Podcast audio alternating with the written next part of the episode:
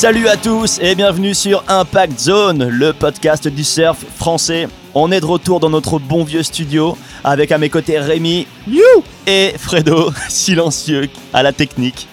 Un peu plus électro que d'habitude cette fois-ci parce qu'on n'a pas un invité autour de la table, mais deux. Et ces invités, c'est Antoine et Edouard Del Perro. Salut messieurs. Salut. Salut. On est super content de vous recevoir aujourd'hui dans l'émission. On va évidemment parler avec vous de longboard, de shortboard, de stand-up paddle, de plein d'autres choses encore, business ou autre. On attaque l'émission. Je passe la parole à Rémi. Salut les gars, on va commencer par vos débuts. Vous, vous avez un parcours un petit peu plus atypique que, les autres parce que vous venez de, Méditerranée. Donc euh, vous pouvez nous raconter comment ça. comment ça a débuté euh, le surf en Méditerranée pour vous? Alors pour nous, euh, alors ça a débuté euh, simplement parce que euh, mon père était s'est mis au surf à peu près au moment où moi je suis né. Il faisait beaucoup de windsurf à la base quand on était tout gamin et pour des raisons de matos, il s'est vite mis au surf et a commencé à voyager. bon déjà beaucoup pour son pour son boulot et donc il trimballait sa planche de surf avec lui et nous avec parfois. Donc on a eu la chance de faire quelques beaux voyages quand même, comme la Californie et après, on venait euh, régulièrement au Pays Basque pendant euh, les vacances, puis euh, pendant les vacances d'été, les grandes vacances scolaires, et puis après, ça, on a commencé à venir un peu plus à la Toussaint. Et, et donc voilà, donc c'est comme ça qu'on a qu'on a commencé à fréquenter le Pays Basque. C'est comme ça qu'après, mon père nous faisait monter de temps en temps. Enfin, il a commencé avec moi, mais les week-ends pour venir faire les coupes départementales, les critériums, tout ça. Et euh, c'est comme ça qu'un jour, moi, je suis rentré, j'ai fait ma demande de, pour rentrer au sport études surf à Bayonne. Euh, j'ai donc intégré le, le, pôle France, c'était en 2000, je crois. Et Edouard, euh, 4 ans après, je crois, 5 ans 3 ans après. 3 ans après, 3 ans après, est venu me rejoindre euh, voilà, sur la côte basque pour, pour y vivre et, et pour suivre le sport et les études. Et vos premières vagues, c'était en Méditerranée?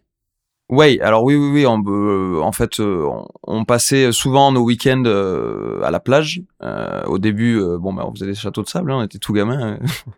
et pendant que pendant que mon père faisait beaucoup de, de windsurf. Et puis, à un moment, quand il s'est mis au surf, ben forcément, après ces sessions, bah, on montait sur la planche, euh, il nous faisait glisser un petit peu. Bon, après, on a commencé euh, aussi ici, euh, je crois que c'était à la plage de Bidar Centre. Au début, on allait beaucoup à Bidar Centre. moi, j'avais, je pense, 5-6 ans à faire du, du, bodyboard dans la mousse. commencer comme ça. Et, et, puis, au fur et à mesure, se mettre debout sur le bodyboard. Et puis après, emprunter le longboard de, du, du padré. Et, et, puis voilà, au fur et à mesure, c'est comme ça que ça, que ça a commencé. Et le fait que ce soit le longboard qui ait pris le dessus, c'est euh, parce que euh, le padré justement faisait du longboard ou ça aurait été différent s'il avait fait du shortboard? Ouais, je pense qu'il y a eu beaucoup de ça, c'est que lui surfait des longboards et que donc c'est un peu les, premières planches sur lesquelles on est monté. Euh, après après effectivement en surfant en Méditerranée, surfer un longboard, c'est aussi plus adapté, on va dire parce que c'était souvent des, des, petites vagues même si bon, il faut jamais le dire mais il y a de très belles vagues en Méditerranée. C'est très rare, hein, mais euh, mais il y en a des, des très belles. Et, euh, et donc du coup, oui, le, le, longboard plus adapté et le matos de, de, de notre père euh, ont fait qu'on s'est on s'est un peu penché sur le longboard. C'était quoi vos spots en Méditerranée? Plus du côté de Nice ou plus du côté de Marseille? Non, plus autour de Marseille. Ouais, il y avait donc la, la, côte d'Azur et la côte bleue, comme on l'appelle, du côté de Martigues, d'un côté pour la côte bleue. à l'ouest de Marseille et puis à l'est après la côte d'Azur jusqu'à jusqu'à Toulon. Voilà, c'était une zone assez vaste, il fallait faire beaucoup de kilomètres. On avait bah, justement un papa très motivé pour euh, pour essayer de chasser la, moindre vague qui arrivait euh, avec euh, avec le premier coup de vent venu, la première tempête, et dès que ça se calmait, on essayait de, voilà d'essayer de trouver ça comme ça. Mais voilà, il fallait être très motivé. Il était très motivé. et puis des kilomètres, on en a on en a parcouru. Je pense que toi, Edouard, par contre, c'était différent. T'étais, euh, étais en mode shortboard à l'époque. Euh, bah pas vraiment. Non. Quand j'étais petit euh, et que j'étais à Marseille, quand Antoine était encore au Pays Basque, que t'es déjà au Pays Basque, moi j'ai, je faisais du longboard à Marseille, je faisais du shortboard, je faisais les, je faisais les deux. Hein, j'ai toujours fait les deux. Il n'y a jamais eu de, de, de préférence ou, ou, un choix prédéterminé. Mais ouais, non, je faisais du longboard, je faisais tout. Et, et effectivement, moi, je l'ai vu partir euh, au Pays Basque et, et moi c'est vraiment un truc qui m'avait qui m'a fait rêver quand j'étais gamin et que, et que j'ai vu mon frère partir Du coup, j'ai suivi ses traces. Trois ans après, j'ai fait ma demande et dès que, que je suis rentré en seconde, j'ai fait ma demande et c'est passé. Et du coup, voilà. En fait, il y a une grosse différence entre nous deux, c'est que moi, j'ai été beaucoup poussé par, euh, par mon père pour euh, venir habiter au Pays Basque et faire du surf, sans véritablement au début en être convaincu. Et par contre, Edouard, lui, il savait ce qu'il voulait. Et t'étais jaloux un peu euh, au moment où il était euh, déjà au Pays Basque et que toi t'étais euh, étais en Méditerranée encore? Jaloux, je pense pas, mais c'est vrai que je enfin je, je, je, regardais tout le temps, j'appelais euh, pour savoir comment c'était les vagues. J'avais mon père qui me racontait les histoires d'Antoine quand il surfait pendant les entraînements. ouais, c'est quelque chose qui me faisait ouais, qui je me je me voyais bien faire ça quoi. Et en même temps, vous débarquiez pas non plus dans l'inconnu parce que vous connaissiez déjà le, le coin, les spots, la différence de vagues par rapport à celle de Méditerranée. Vous n'étiez pas totalement perdu en arrivant ici. Ouais, après, euh, quand tu commences à passer un hiver ici et que tu as grandi à Marseille, c'est pas la même, quoi. C'est euh, c'est pas les mêmes vagues, c'est pas la même puissance de houle. Les premières années pour moi au sport-études ont été assez compliquées, ouais. Au niveau de l'adaptation pour les conditions, c'était euh, c'était très intense, ouais. D'ailleurs, je me souviens hein. de, de Michel Plateau, qui était l'entraîneur à l'époque, qui, qui parfois était un peu obligé de me pousser à aller dans l'eau parce que j'avais pas envie, quoi. forcément, bah, j'étais un peu le Marseillais du groupe, donc j'en prenais plein la gueule par les autres. C'était qui justement les autres? Ouais, c'était, on avait, on était une super clique. Hein. C'était, euh, il y avait euh, Thomas Porté, Loïc Errand, euh, Jérémy Massière, Thibaut Dussara. voilà, il y avait Romain Lollet aussi à l'époque. et donc ouais, ouais, on était une, super équipe. Mais forcément, oui, moi au début, moi j'étais très pote déjà avec avec Thibaut Dussara, parce qu'en fait au début j'habitais chez ses parents le week-end. Euh, et puis on avait cette affinité à travers le longboard, on avait déjà fait pas mal de compètes ensemble, des, euh, des petits déplacements sur des compètes et tout ça en France. Et, euh, et voilà. Et après, euh, bon, avec les autres, ça a été un peu plus compliqué. j'avais, je, mais bon, c'est tous devenu des, c'est tous devenus des super potes et. et voilà. ramassé en fait. Ouais, ouais. Non, mais Jérémy Massière était pas du tout moqueur. Non, non, non, non, non, non, non. Puis en plus, comme il, travaillait beaucoup à l'école, il, il, avait pas du tout le temps de m'emmerder. Euh. Puis on a, on a été un peu dans la même chambre euh, à l'internat, donc euh, ça a été. ah, il y avait l'internat déjà, c'était c'était plus les familles d'accueil? Non, alors moi j'étais en famille d'accueil le week-end chez Dussara la première année, mais sinon, non, c'était la semaine, c'était à Cassin, à l'internat, ouais. Je me rappelle avoir parlé à, à Tim Ball qui a eu un peu le même parcours que vous. Ouais, bah oui, et bah, lui, il, est arrivé à Jérémy Massière aussi. Hein. et lui est arrivé euh, en famille d'accueil les premières années. C'était ah, un peu, un peu plus compliqué. Ouais, ouais, ouais. ouais, c'est des super souvenirs. Après, le sport-études, euh, c'était, euh, c'était des moments. des, moments top. Moi, je suis un peu resté trop longtemps au lycée parce que j'ai redoublé, j'ai redoublé ma seconde, donc j'ai fait 4, 3 ans de, non, 4 ans de lycée. Donc ça veut dire qu'en fait, on s'est croisés une année, en fait. ok. Voilà. Ouais, et puis la dernière année, quand mon frangin était là, je me suis dit, bon, il va peut-être falloir que je quitte l'école. il est en train de me rattraper, merde. Voilà, 19 ans et demi, euh, bon, allez, il va falloir y aller, quoi. Et euh, justement, l'entrée au sport-études, comme tu disais, tu as fait euh, des, compètes, des compètes dans le sud-ouest. C'est comme ça que tu t'es fait repérer. Ça a été ça s'est fait de façon naturelle ou t'as forcé un peu le destin pour euh, pour pouvoir bah, je pense je pense que mon, mon père a un peu forcé le destin aussi parce qu'à l'époque euh, c'était encore aujourd'hui je pense mais euh, très focalisé sur le shortboard. Donc moi mes résultats ils étaient plutôt en longboard déjà. Donc donc forcément il a fallu pousser et, et, être un peu appuyé par des gens localement pour pour pouvoir pour pouvoir intégrer le sport études. Parce que c'était beaucoup c'était beaucoup orienté euh, shortboard à fond, quoi. Ça veut dire que pendant les entraînements, genre les sports études, la semaine, c'était des sessions uniquement Mais de toute façon, j'ai passé mon adolescence à faire que du shortboard. Hein. J'ai pas, j'ai pas fait beaucoup de longboard. D'accord. ok disons que j'en faisais, mais euh, mais euh, voilà, le week-end ou euh, l'été, mais en entraînement, c'était shortboard à fond. Ouais, il était inenvisageable à l'époque de d'avoir. C'était pas inenvisageable, mais c'était pas, enfin, on m'a pas, proposé non plus quoi. On mais non, pas proposé. Puis bon, c'est vrai que les conditions dans lesquelles on surfait étaient pas, pas pas, vraiment adaptées. On surfait soit en anglette, donc souvent des vagues puissantes l'hiver, soit la Fiténia, voilà, des, des, des, spots où quand même ça ça envoyait pas mal. Donc c'est vrai que c'était pas très adapté au longboard. Ouais. Et toi, Edouard, par contre, t'es rentré au sport-études euh, via les compètes euh, shortboard ou t'avais les, c'est plus tes résultats euh, euh Non, j'avais les deux à l'époque. J'avais les deux. À... Je suis rentré à l'âge de 14 ans et j'avais fait mes premiers championnats de France déjà euh, en longboard à La Réunion quand j'avais 13 ans, en 2003. Et 2004, ouais, c'était la première année où j'ai commencé à faire quelques résultats en shortboard et en longboard. Quelques résultats sur les critériums, les compétitions locales. Comme disait Antoine tout à l'heure, mon père, il nous amenait les week-ends. Enfin, il a fait un nombre de kilomètres inimaginable pour nous faire faire les allers-retours Biarritz-Marseille, Biarritz-Marseille.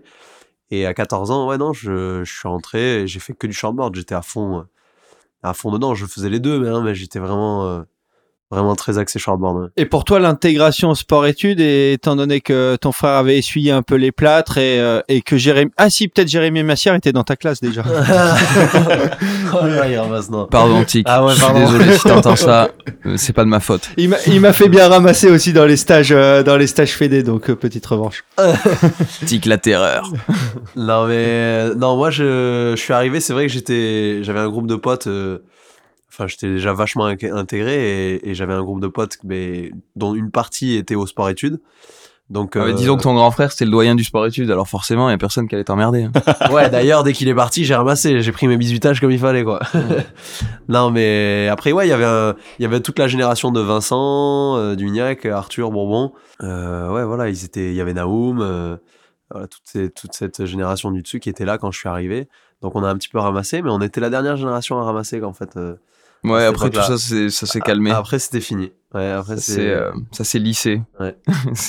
c'est devenu euh, sérieux au moment où d'ailleurs le surf euh, est devenu beaucoup plus sérieux et, et, un véritable sport. Et, et d'ailleurs, vous parlez d'intégration. Maintenant, vous êtes quand même, enfin, vous êtes biaro. Vous êtes hyper hyper bien intégré. Et vous vous faites partie du, du collectif ALC. Edouard surtout. Pas toi, ok. Non, bah, enfin moi je suis la génération un peu au-dessus d'eux. Après c'est euh, c'est euh, voilà c'est des copains hein, bien sûr, hein, mais euh, tu, Edouard, oui. Tu peux nous décrire Edouard un peu ce que c'est ALC, quelle est quelle est l'initiative derrière tout ça? Bah en gros, ouais, c'est ouais c'est une longue histoire. En fait, on est on est simplement un, un groupe de potes qui a grandi ensemble à la, sur la plage de la Côte des Basques en fait. Et, et voilà, on a tous la même passion. On a grandi à la plage. On on a fait euh, toutes nos bêtises de gamins ensemble et, de fil en aiguille, on a commencé à voyager ensemble. Et à travers ces voyages, on a partagé nos moments. On s'est dit qu'on pouvait. Euh, on, on, avait monté une compétition à l'époque euh, qui s'appelait, bah, qui toujours hein, la Rats Cup. Et c'était le moment où on se retrouvait tous, qu'on surfait, ensemble après l'été. ça marquait la rentrée en fait, la rentrée des classes. Et au fur et à mesure, bah, je sais pas, on a repris, on a repris cet événement. On avait envie de de transmettre ça, de transmettre ce, style de vie. Et c'est pour ça qu'on a repris la Rats Cup et qu'on a et qu'on l'a développé avec euh, bah, nos potes avec qui on a grandi la femme, hein, qui font de la musique, que tout le monde connaît.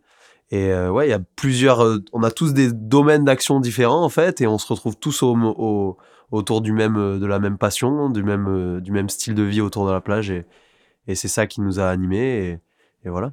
Et pour ceux qui sont pas du coin, faut dire que cet événement est devenu plus ou moins l'événement majeur euh, de l'été à Biarritz, euh, culturellement parlant bah écoute, ouais, si tu, si tu si les gens culturellement surf et de musique parlant, ouais. Ouais, ouais, non, mais c'est. Euh... Non, mais il y a plus de gros festivals à Biarritz, c'est quand même un gros, une grosse action, des concerts gratuits. Euh, du spectacle, ouais, une, belle en fait, compète de surf, c'est un, c'est un super, ouais, un super événement. C'est un super événement. L'idée, ouais, l'idée, c'était vraiment de rendre accessible à tous euh, le, le, ce, ce, ce, moment, quoi, ce, ce moment de partage et de et de vie euh, qu'on a créé autour de la Rats Cup. Et franchement, euh, ouais, ce que c'est devenu, on, on, en est content et j'espère que ça va continuer et qu'on va pouvoir maintenir l'événement encore de nombreuses années. Ouais. Et avec euh, avec la mairie et tout ça, c'est c'est facile de travailler pour construire cet événement? Mais bah, ils nous supportent. Voilà. Après, on prend beaucoup de risques chaque année. On, on, a tous les commerçants locaux qui nous aident. C'est grâce à eux que l'événement existe. C'est grâce à l'Amérique que l'événement existe et, euh, et surtout euh, grâce à tous les bénévoles qui nous aident euh, chaque année parce qu'on est un groupe Antoine il disait qu'il n'est pas d'ALC mais voilà c'est toute sa, toute sa génération qui vient mettre la main à la pâte toute notre bande qui met la main à la pâte plein de potes à droite à gauche qui nous aident aussi. Et c'est grâce à ça que ça existe quoi. Les anciens aussi. Ouais ouais ah ouais là c'est en fait c'est vraiment ouais, c'est multigénérationnel c'est un événement multigénéra ouais, multigénérationnel. C'est tout le monde se retrouve à ce moment là et on est tous en train de surfer de passer un moment euh, devant l'océan et si le temps le permet, voilà, on reste jusqu'au sunset. Et, et, voilà, on Et d'ailleurs, ça, ça va un peu au-delà de la communauté surf euh, de, de Biarritz, parce que j'ai vu qu'il y avait pas mal de gars du Bidart Eco aussi, de, donc du club de Bidart qui venaient aider. Euh. Ouais, carrément. Bah, il y a une nouvelle génération là, les, les, les Tropical Youth là, ils sont, ils sont bons. C'est la génération de Gaiska et tout ça? euh, Non, Gaisca, je crois que c'est un peu plus, il est un peu plus jeune, mais euh, euh, ouais, c'est la génération en dessous de nous. Ils ont, ils ont, c'est la même chose. Hein, ils ont grandi ensemble, ils ont créé leur petit groupe, leur petit crew, et, et ils sont là, ils nous aident, et voilà, c'est top, vraiment top. Ah, c'est un beau rassemblement euh, cet événement, c'est top. En plus, l'identité ALC. Euh, c'est pour ça que c'est multigénérationnel aussi, parce que euh, à l'époque, euh, ALC c'était le cri euh, de guerre des, euh, des, des, surfeurs de la Grande dans les années 80, donc c'était à la choune, et, et, puis les jeunes ont repris ça, et, et, et donc voilà, l'identité surf Biarrot est là. Et l'équipe de France a repris ça. Oui, en plus, oui. oui. Bah, au-delà, c'est vrai que ça va jusqu'à l'équipe de France, ouais. Mais bon. ah ouais, l'équipe de France d'aujourd'hui, ouais. ouais exact. Le cri de guerre de l'équipe de France, ouais. ouais. Ouais, puis aujourd'hui, c'est quand même un festival qui est installé, quoi. Avec un, bon, pour ceux qui connaissent pas, le line-up est fou. C'est une grosse scène qui est, vraiment face au spot. Et euh, il y avait des artistes cette année comme euh, Lou Doyon, qui est voilà, qui est quand même artiste reconnu. Bah, on, fait ça marcher, commence à... on fait marcher notre petit réseau entre nous et on a de la chance, on a des bonnes connexions et les de fil en aiguille, voilà. Et on a on a la chance de faire la programmation depuis quelques années avec le groupe La Femme qui nous aide et derrière euh, voilà on a nos, nos réseaux personnels qui agissent également et ouais effectivement on a eu une belle programmation cette année et, euh, et voilà, je vous invite à tous à venir euh, passer ce moment début septembre, premier week-end de septembre généralement. Et voilà, la Côte des Basques, sur la plage, la Seine, on peut pas la rater, elle est sur la plage, donc euh, voilà, c'est cool. moi, je, je, donne des cours dans une, dans une école à Mont-de-Marsan, il y a des mecs qui font le déplacement pour... ah, mais pas pour l'événement. Il y a des gens de Paris qui descendent, il y a, franchement, il y a, ça commence à prendre, ouais, c'est cool. C'est cool. Mais on va essayer de garder cet événement gratuit, en tout cas, ça c'est sûr, parce que c'est vraiment c'est vraiment la base du, du de, de, notre événement et, et voilà. Et, et surfistiquement, l'événement a pas mal évolué. Au départ, c'était vraiment une compète euh, classique. Ça existe depuis 2002, 2002 je crois, la première qu'on a fait. Mais c'est vraiment, en fait, à la base, le RAT, ouais, le RAT, c'est un club privé qui est en dessous de l'hôtel de Carina. C'est un groupe de bikers qui se réunissaient dans ce club. Euh, et nous, c'est devenu notre point de repère en fait. Quand on était gamin, on a passé notre enfance là-bas. C'est là qu'on a grandi, qu'on a passé tous nos étés. Et on a commencé à faire une petite compète entre nous avec quelques marques qui s'intéressaient un peu aux jeunes surfeurs. Donc on, avait un petit partenaire, faire gagner deux trois lots. On se faisait une petite compète entre nous. On invitait les gamins du coup. On était, enfin, ils invitaient. Moi, j'organisais pas. J'étais un gamin, je la faisais. Donc euh, voilà, il y avait des petits trucs. Et de fil en aiguille, ça a grandi. On a commencé à inviter plus de monde. Le niveau de surf a augmenté. Et au final, nous, on a après, avec le collectif ALC, on a repris le truc. Et, euh, et on a décidé d'en faire, euh, d'en faire quelque chose de, autour de la musique. Et voilà.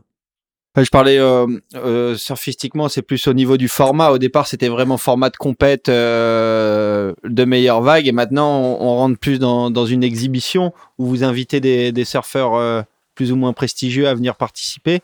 Et, euh, et c'est plus une grosse expression session. Ouais, c'est on adapte le format pour euh, essayer de caler le plus de gens euh, possible.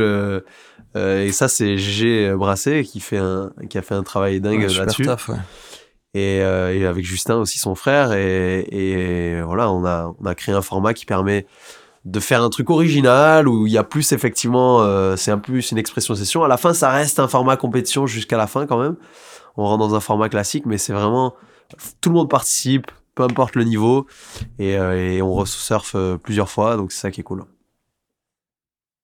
Moi, je reviens quelques années en arrière et euh, sur la sortie du sport-études et le début vraiment de, votre carrière, que ce soit au niveau de compétition, mais aussi au niveau de, ben, des sponsors, tout ça. Comment tout ça a commencé? Euh, alors pour moi, euh, Antoine, bah, à la fin du sport-études, je, j'avais des bons résultats en, compétition longboard. D'ailleurs, l'année où j'ai eu le bac, je crois, en 2005. C'était en 2005 que j'ai eu le bac? Je sais plus, oui, je crois que c'est en 2005. J'avais remporté le Biarritz Surf Festival euh, international, qui cette année-là n'était pas un, championnat du monde, mais, mais voilà, c'était quand même une belle compète prestigieuse internationale à Biarritz, qui était un super festival organisé par Robert Rabani. C'était vraiment génial. On a grandi avec, nous, à la Côte des Basques. C'était vraiment un bel événement. Et puis c'était la dernière année où ça a eu lieu d'ailleurs, donc j'ai remporté la dernière édition. Et de là, la seule euh, compétition internationale à l'époque à cette, année-là. Ouais. Et puis de là, euh, de là, du coup, je me suis un peu lancé euh, à suivre les compétitions internationales de longboard, malgré le fait qu'il n'y en avait pas énormément, hein, puisque moi, j'en ai au maximum fait, je crois, trois par an, je crois, au maximum dans, dans le tour ASP à l'époque ou deux. Il pas beaucoup. Ça jouait sur. et après, ça a été une épreuve pendant pendant de nombreuses années. Donc c'était quand même c'était quand même pendant six ans, ouais. Ouais. Pendant pendant longtemps, le titre de champion du monde a été décerné sur une seule compétition, donc c'était c'était quand même assez restreint comme et puis pas très intense comme comme tour mondial, on va dire. Mais voilà, après il y avait les compétitions européennes. Moi, j'ai eu la chance d'avoir un sponsor qui m'a qui m'a soutenu depuis depuis longtemps, depuis que j'ai 17 ans pour justement faire euh, des compétitions et, et, vivre de ma passion. J'ai été d'ailleurs un des seuls longboarders en France à réussir à vivre de ça pendant quelques années.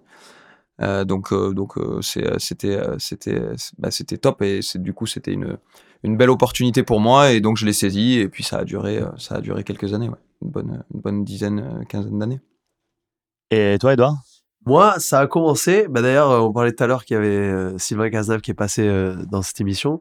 Et ben, je crois que c'est un peu grâce à Sylvain, moi, que je suis rentré chez Cannabis qui avait, qui avait touché un mot à, à Fred Allegouette, le boss de Cana à l'époque, qui dit ah, regarde ce petit jeune là et en fait ça ça a lancé moi ma vie dans le surf entre guillemets parce qu'à 13 ans je suis rentré chez Cana Beach. J'ai fait mes premiers voyages avec Eric Rebière Laurent Pujol Simon Marchand. Et c'était dingue. Je suis allé à Hawaï. Enfin c'était c'était fou. Et et ils m'ont suivi pendant pendant sept ans. Bon pas financièrement ou quoi que ce soit hein, j'étais gamin mais mais ils m'ont fait faire quelques beaux voyages. Je suis allé au Brésil au ouais c'était c'était c'était dingue ouais, tu faisais partie intégrante de l'activation du team ouais complètement j'ai commencé au début ils m'ont pris au début c'est la, la création du team c'était avec avec Eric aussi à ce moment-là quand il est rentré sur le WCT et, euh, et ouais, c'était c'était fou, c'était des belles années. Ouais, ils m'ont emmené ouais, à Hawaï, au Brésil. Il y avait un sacré team et des sacrés projets. Euh. Comme tu disais, il y avait, avait... une énergie de dingue. C'était fou, franchement, ce qui a été fait avec euh, ce que Fred a fait à l'époque et a permis. C'était génial, vraiment. Ouais. Et il y avait le petit grain de folie Cana Beach, la, la, la, touch Cana Beach. Complet, ouais. Moi, je suis resté avec eux jusqu'en 2010, malheureusement, quand quand la boîte a déposé le bilan et que l'industrie ne s'en sortait pas dans l'industrie malheureusement. Et euh, ouais, voilà. Et euh, je crois que tu as une, euh, ouais, alors il y avait une anecdote intéressante. Tu m'arrêtes si je me trompe. Il y avait eu un projet d'une grosse vidéo Cannabis euh, avec. Euh... Elle existe d'ailleurs cette vidéo. et qui est jamais sortie pour des raisons de droit de musique. Ouais, exactement. Et euh... il y a eu un projet monstrueux qui a été mis en place et qui a réuni la totalité du team cannabis de l'époque, snowboarder, bodyboarder, surfer, enfin c'est et biker, enfin c'était vraiment assez dingue. Et on s'était tous retrouvés. Enfin, il y en avait qui avaient euh, tourné une partie euh, à la montagne pendant l'hiver. L'été, c'était en août et j'avais participé à, cette, à, cette, à ce passage. C'était Kenavo et la vidéo s'appelait Kenavo et c'était c'était fou. C'était David Vincent qui était réalisateur. Donc David Vincent, snowboarder pro des années 90. Exactement, une bonne légende et, et ça c'était c'était fou. Ouais. Et cette vidéo existe, malheureusement elle est pas sortie à cause des problèmes de droit de musique, ouais, exactement mais moi je l'ai chez moi. et c'est bien rigolo quand même parce que là, moi j'avais 13 ans, c'était euh, ces belles années, des belles beaux souvenirs. On pourra la liker éventuellement sur euh, sur une chaîne YouTube ou autre. Je sais pas, ouais, peut-être que je me demande pas si quelqu'un l'a pas mis sur euh, sur YouTube. Faudrait regarder, ouais. ouais. Si c'est le cas, on la mettra en lien dans, dans la description ouais, de l'épisode. Carrément. carrément. Ouais, Cana, c'était une belle époque et qui a donné pas mal d'opportunités à pas mal de surfeurs tricolores. Ouais, je pense que je pense qu'on est un, bon groupe euh, à avoir une belle une belle dette euh, envers Fred, qui a permis de faire des choses incroyables avec cette marque. Et euh, enfin, je pense à Simon, Thomas, Fred, compagnon, Laurent, Eric. Franchement, ouais. Merci Fred. Malheureusement, voilà, il est parti avec en même temps que Cannabis, donc que la boîte. Mais voilà, c'était c'était cool.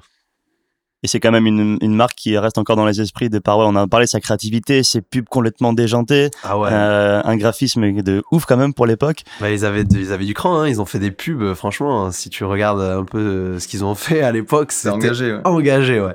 C'était engagé, mais c'est ça qui dérangeait, c'est ça qui marchait hein, à l'époque, donc c'était, c'était vraiment cool, ouais. C'est pour l'anecdote. Ça existe encore. Ouais. Mais, mais... Je, je sais pas exactement euh, qui euh, le détient, qui fait quoi avec, ce qu'ils font exactement avec la marque, mais je sais que ça existe encore à l'époque de la, ben, de la fin de l'aventure Cannabis, à Surf Session, on avait fait une news. En fait, on avait rescanné toutes les pubs. Ou je sais plus, peut-être le top 10, le top 10 des meilleures pubs, en fait. Et cet article, on n'a jamais compris pourquoi, est resté pendant très longtemps le meilleur article chaque mois, et pendant, je crois, 3, 4, 5 ans derrière, ouais. en termes de vues. Donc on s'est dit, est-ce que, je sais pas, les écoles de graphisme, de com ou quoi, elles obligent tous les élèves à aller voir... Enfin, il y a, y a, une explication forcément, mais... Ah ouais, peut-être, ouais, peut-être, peut-être, mais, moi je me souviens d'une pub qui m'avait fait faire, mais je sais pas si vous voyez, je les gens peut-être vont reconnaître, mais un truc avec Marianne Belgrade qui avait. Elle la voit très très bien. Genre écarté. Et moi je suis devant avec une petite cravate, mais j'ai 13 ans, mais c'est complètement irréel le truc. Franchement. Et les parents disaient quoi de ce genre de pub ou même du, du fait que tu partes euh, que tu partes avec Cana ah dans les bah, tripes euh, Ouais, alors là, pour le coup, je dois, je dois remercier mes parents et ma mère qui a accepté de me laisser partir même très jeune, euh, enfin, nous, nous deux, hein, mais moi, faire, euh, faire des trucs comme ça avec un habit, tu vois, et, ne jamais avoir euh, rien à dire et, avoir totale confiance en, avec les gens avec qui j'étais. Donc, c'était vraiment.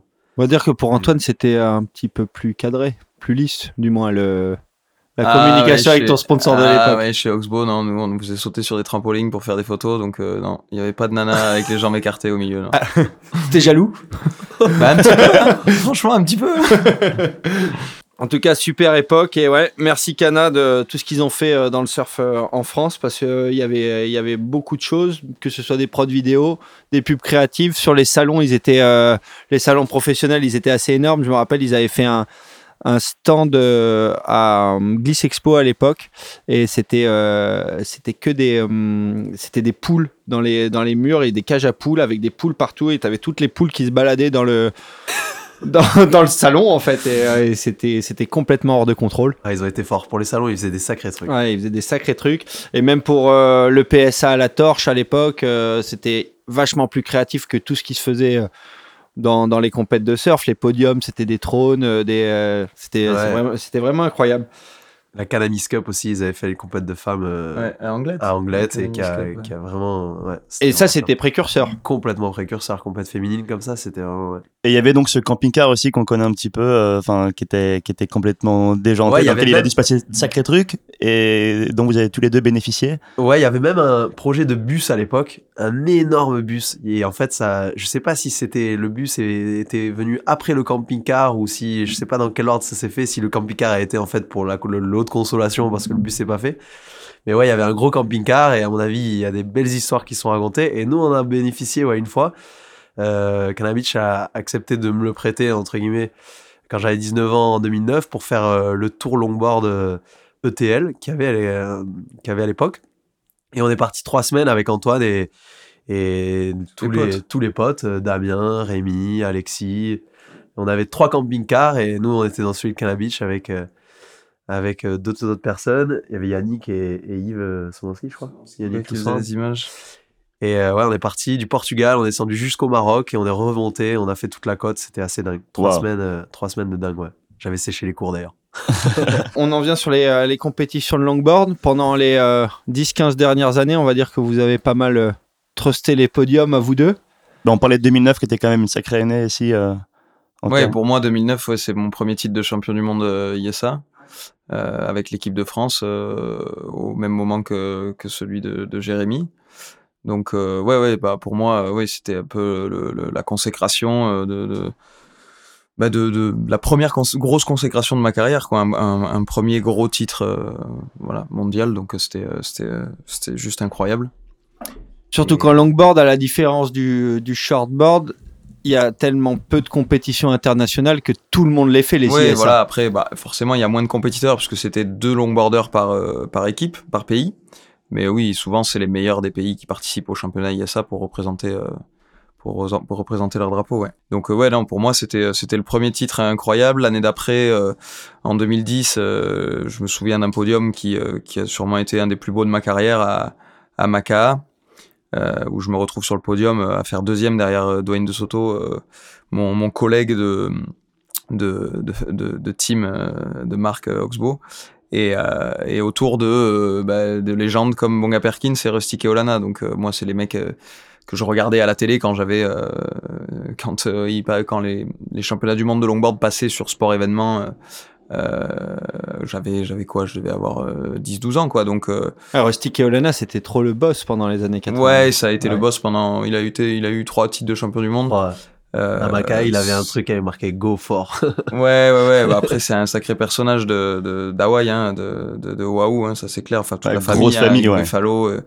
c'est c'est gros spirit du, de la côte sud d'Hawaï, ouais, de Waouh. Et donc me retrouver là au milieu de ces ces trois mecs, ces trois, trois gros Hawaïens, moi en tant que petit petit français marseillais qui plus est au milieu de ces légendes, c'était c'était un peu une belle apothéose pour moi. Ouais carrément. Donc les, euh, les titres ISA, t'en as enchaîné trois? Deux. Deux? Deux. J'en ai le deuxième. Euh, le deuxième était euh, en 2013 au Pérou, la première sélection en équipe de France avec Edouard justement. Sur quel spot? C'était à Huanchaco. C'est une gauche pas très loin de, de Chicama d'ailleurs, à une heure je crois. Et une jolie gauche, voilà, péruvienne, hein, longue, bonne pour le longboard. C'était la première sélection en équipe de France avec euh, avec euh, Edouard, donc euh, c'était c'était super super puissant comme expérience. J'ai réussi à aller jusqu'au bout et j'étais très content du résultat, même si bon voilà, hein, c'est la compète, on sait jamais ce qui peut se passer. voilà, c'est c'est souvent aléatoire. Hein, celui qui chope la bonne vague, ben, souvent à ce niveau-là réussit à remporter le, le titre, la première place. Mais voilà, c'était une belle expérience. Et non, pas de troisième titre, non, puisque le troisième, euh, je l'ai, un peu raté là cette année. Lors de ma dernière compétition, euh, bah, ISA à Biarritz, là, pendant les championnats du monde. J'ai fait une erreur tactique euh, à une minute de la fin qui m'a coûté le titre. Tu peux nous raconter? Ouais, bah, on, est, on est en finale. J'ai, j'ai défoncé toute la compète. J'ai eu des 9 et des 10 tout le long. Euh, je suis hyper confiant, je suis à la maison, il y a beaucoup de monde qui regarde. Ah, tous tes potes sur la plage. Ouais, ouais, ouais. Bonne pression quand même, mais euh, voilà. Alors, euh, un peu fatigué pendant la finale de toute la semaine de, de, de compète. mais bon, quand même assez confiant. Pas non plus surfer à mon meilleur niveau, mais voilà, j'ai eu des bonnes notes. J'étais premier à, à jusqu'à jusqu'à une minute ou 40 secondes de la fin. J'ai la priorité, Edouard la deuxième priorité. Et je sais pas ce qu'on a merdé de pas bloquer notre ami péruvien euh, Piccolo Clemente qui euh, qui euh, qui à 40 secondes euh, part moi je pars sur la première vague en pensant que qu'il peut avoir l'ouverture un peu à l'extérieur. Euh, parce que lui en plus reste souvent un peu plus bas et réussit toujours à avoir des bons scores sur des vagues un peu moyennes donc je le laisse pas partir sur celle-là moi la vague me ferme devant et derrière Edouard est trop à l'intérieur pour partir sur celle de derrière et c'est lui qui l'a et c'est une vague parfaite, bien lisse, euh, sur laquelle il réussit à avoir le score dont, il avait besoin. Parce que vous n'avez pas les priorités en compète de longboard si. Là, il y avait des priorités, ouais. ouais. Ouais, Donc moi, j'étais première priorité, donc j'utilise ma première euh, priorité sur, sur la vague d'avant. L'erreur est là. L'erreur est là. Euh, bah, mauvais jugement euh, de qualité de vague et, et donc derrière, elle était mieux. Bon, c'est forcément difficile à savoir, mais de dehors, c'était sûrement plus clair. et donc toi, tu l'as vu surfer sur cette vague? Et moi, en fait, je suis tombé sur la vague parce que la vague a fermé devant moi, donc je suis tombé rapidement. Et donc, quand je suis ressorti de l'eau euh, sur la vague d'après, il était euh, en Angten derrière. Euh, donc, je l'ai vu passer devant moi en Angten et je me suis dit, voilà, là, ça va être compliqué. Donc, ça m'a coûté le, titre de champion du monde à la maison. L'autre consolation, c'est que vous avez quand même remporté le titre par équipe c'était une super, à la maison. Une super équipe, une super expérience. Alice Lemoine qui remporte son titre de championne du monde. Justine Dupont qui finit deuxième derrière elle. Enfin, les, les nanas ont complètement fracassé aussi euh, toute la compète, donc euh, elles sont montées en puissance au fur et à mesure. Euh, non, voilà, c'était top. Et après, nous, on a fait 2 et 3 au lieu de 1 et 2. Bon, euh, petit bémol, mais on, a remporté. On a, on a, senti un gros soutien de la part de la communauté surf euh, sur euh, derrière cette équipe de. Ouais, il y a même les shortboarders et tout qui sont venus nous, nous, nous soutenir. Ah Après, c'est, je pense que c'est vraiment. Duvy avait fait le déplacement de Mimizan. Ouais, pour, Duvy, il y avait Jorgan aussi, je crois. Ouais, Jorgan, Tristan. Ouais, Tristan. Pauline. il y avait ouais, Pauline aussi. Enfin, en fait, je pense que c'est les gens qui ont fait beaucoup d'équipes de, France. Il y a, il y a vraiment une, une identité autour de l'équipe de France et, et un soutien collectif qui est énorme et qu'on n'a pas forcément sur les compètes pro euh, qu'on fait euh, en, en, singulier, enfin euh, voilà, en individuel. Donc donc voilà, c'est, je pense que c'est aussi pour ça que que les, les les sociétaires des équipes de France viennent aussi supporter les autres disciplines. Et, et c'est vrai que c'est top, ouais. Vous avez fait combien de championnats du monde et championnats d'Europe ISA ensemble en même temps dans la dans la même équipe? Seulement deux. deux. Là, on a été deux fois champion du monde en équipe ensemble. Voilà. C'était bien pour vous prendre quoi en équipe de France. Non mais c'était c'est moi moi pour moi c'était une consécration là, en 2013 hein, au Pérou parce que j'avais je me suis battu longtemps pour essayer de me qualifier en équipe de France Et à l'époque, c'était Rémi qui que je que j'étais juste derrière et il partait tout le temps en équipe de France avec Antoine. Il a fait le Panama, le Costa Rica, il a fait toutes les équipes. Et moi, c'est vraiment un truc que je rêvais de faire. Donc ça, c'était vraiment dingue. C'est vrai, comme il a dit, c'était puissant comme expérience, c'était fou au Pérou.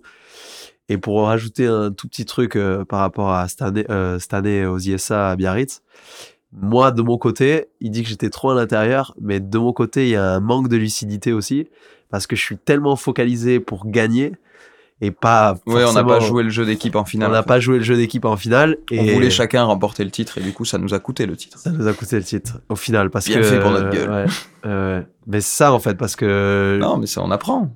J'étais quatrième, moi. J'étais quatrième à trois minutes de la fin. Et j'ai réussi à avoir deux scores en très peu de temps. Et je sais qu'il me fallait un 8-20 pour passer devant Antoine. Et j'ai pris un 8 quelque chose. Mais dans ma tête, j'étais toujours 3. Je savais même pas que j'étais 2. Et donc, dans, quand j'ai entendu mon score, je me suis dit, bon, voilà, il faut que je trouve une vague. Et, et j'ai même pas réfléchi à la situation ou quoi que ce soit. Je savais que j'avais la priorité sur Piccolo ou quoi que ce soit. Mais dans ma tête, il me fallait une vague. Et c'est uniquement quand il a pris sa vague que je me suis retrouvé trop à l'intérieur, que j'ai vu les prios, que j'ai entendu la situation, que j'ai réalisé le truc, je l'ai vu partir devant moi. Et là, j'ai rien pu faire. Après, c'est vrai hein. que c'est un sport individuel, donc euh, tu restes dans. Ouais, mais dans pour ta démarche individuelle, mais après on s'est, enfin, le après coup, c'est souvent aidé, euh, surtout en ISA où on est quatre dans les euh, dans les séries, on peut on peut s'aider quand on quand on est deux de la même équipe, c'est c'est top s'il y en a un qui est troisième et qui a besoin d'une bonne vague pour passer euh, au fur et à mesure des séries. En 2013, par exemple, Edouard m'a beaucoup aidé pour réussir à, à arriver jusqu'en jusqu'en finale. Euh, ça lui a coûté une place d'ailleurs aussi. Euh... T'avais fait quoi en 2013 J'avais perdu en petite finale. Euh, on était en finale du tour principal euh, les deux, la petite finale du tour principal. Si on passait, on était en finale. Si on perdait, on était en petite finale et on avait encore une chance d'aller en finale. Et parce que c'est double, double élimination les ISA, on a deux chances pour, pour, tout au long du parcours.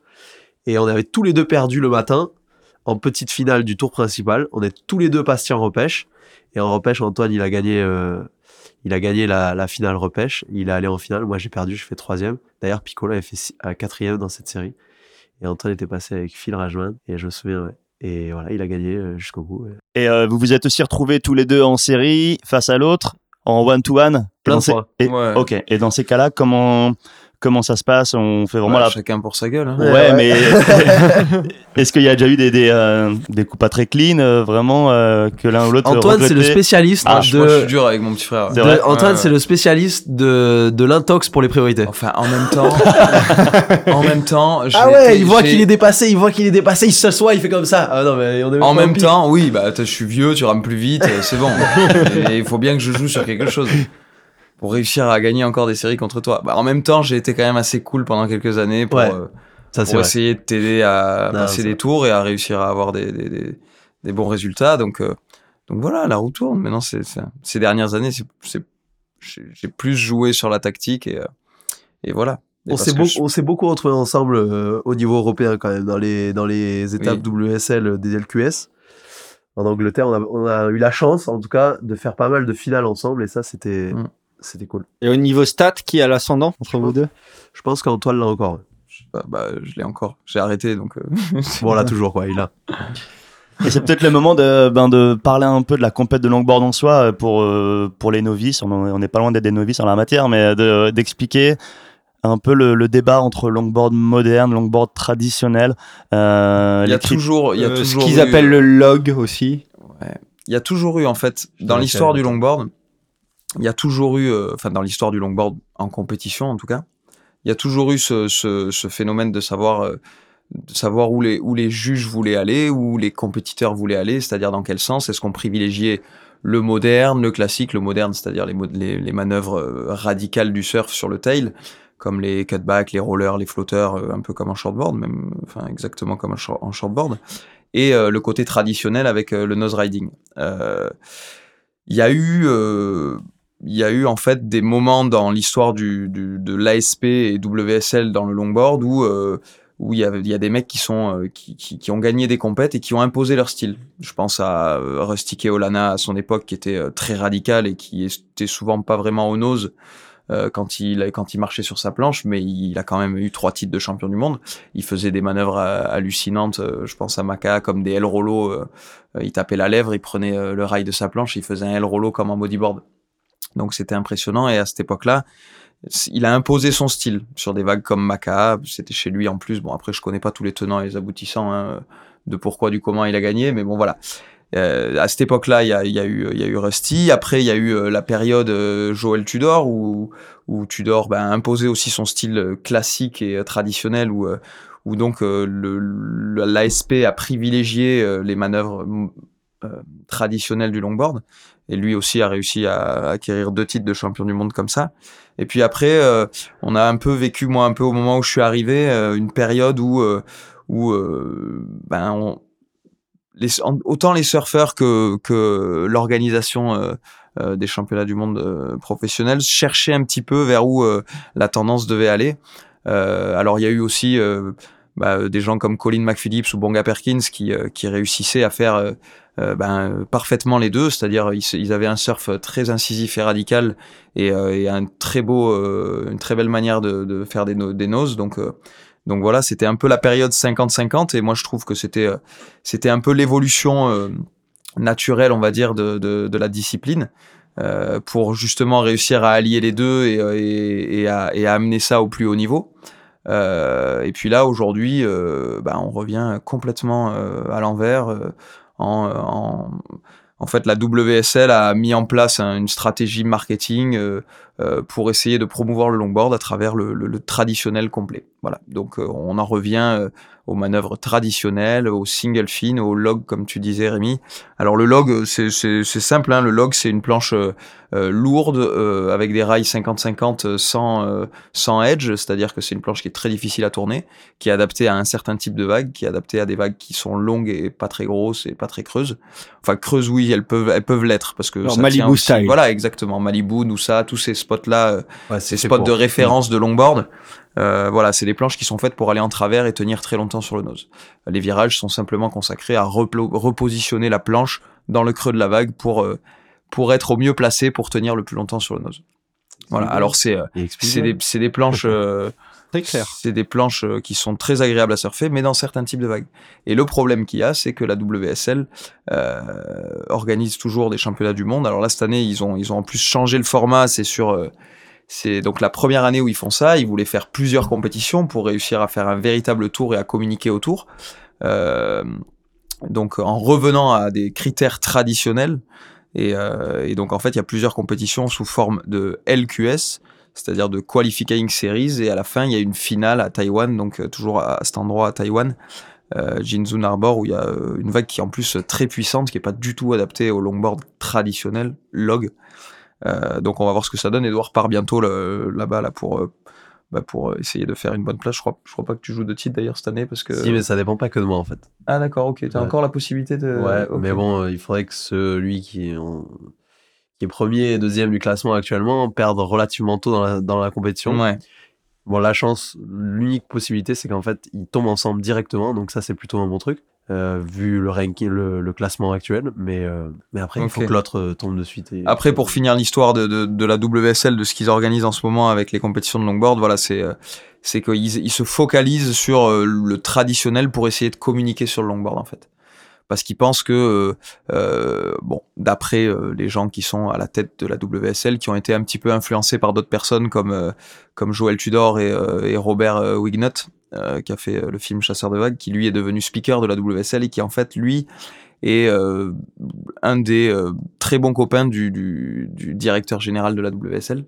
Et donc ça fait des années qu'il le tanne avec Tudor pour faire euh, du single fin et des compètes de single fin. Mais ce qui est intéressant, c'est que Tudor a quand même en parallèle son propre circuit de compète avec Vance. Oui, et qui a toujours, qui a toujours, euh, excusez-moi de, du terme, mais chié sur la WSL et la SP depuis qu'il en est parti. Donc euh, donc c'est assez contradictoire. bon, d'ailleurs, il s'est passé pas mal de choses cette année où il a carrément pris Edouard en tête de Turc parce que Edouard aujourd'hui représente exactement la, comment dire le, le, le, côté moderne du longboard mais en même temps traditionnel puisqu'il arrive sur sa planche très performante il arrive à faire j'allais y venir c'est le cas c'est le cas de vous deux vous êtes toujours appliqué à bien faire les deux. C'est-à-dire sur le nose, vous, vous êtes appliqué à, avoir du style et, aussi de à conjuguer les deux. Et pour pour nous, je pense, en tout cas pour moi et pour Edouard, je pense que c'est pareil. C'est c'est vraiment le le longboard aujourd'hui doit être adapté au type de vague euh, que l'on surfe en compétition. Et donc, euh, si euh, les vagues sont puissantes, un peu multipiques, et qu'il y a des, des, des, grosses manœuvres à faire pour,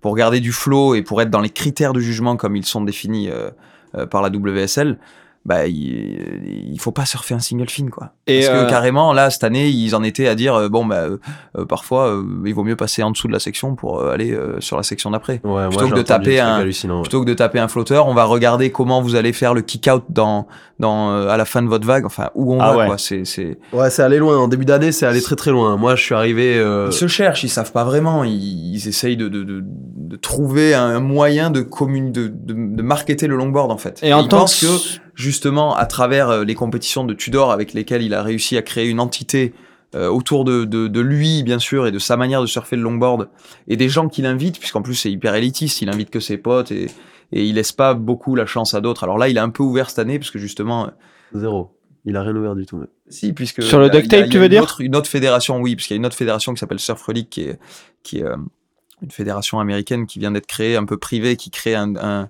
un nouveau tour ou sur des vagues euh, de world class comme euh, euh, Tressel et Malibu que Edouard vient de gagner cette année d'ailleurs qu'il a remporté là la dernière étape en septembre. Début octobre début, octobre. et, qui, est, qui est vraiment un tour ben, justement où ils ont essayé de de bah, d'amener le meilleur longboard par rapport aux, aux, jours et aux vagues qui se présentent à la compétition et aux surfeurs et, euh, et, donc ça, c'est vraiment, c'est vraiment, euh, je trouve, un aboutissement pour le longboard et, euh, des compètes de qualité. Et donc comme il y a eu cette compète là, Tudor de son côté, eh ben il a dit, pour pas que vous alliez à ce truc là qui en moi m'embête parce que c'est pas du tout mon style, ben il a invité tous les mecs qui étaient invités là-bas à son duct tape.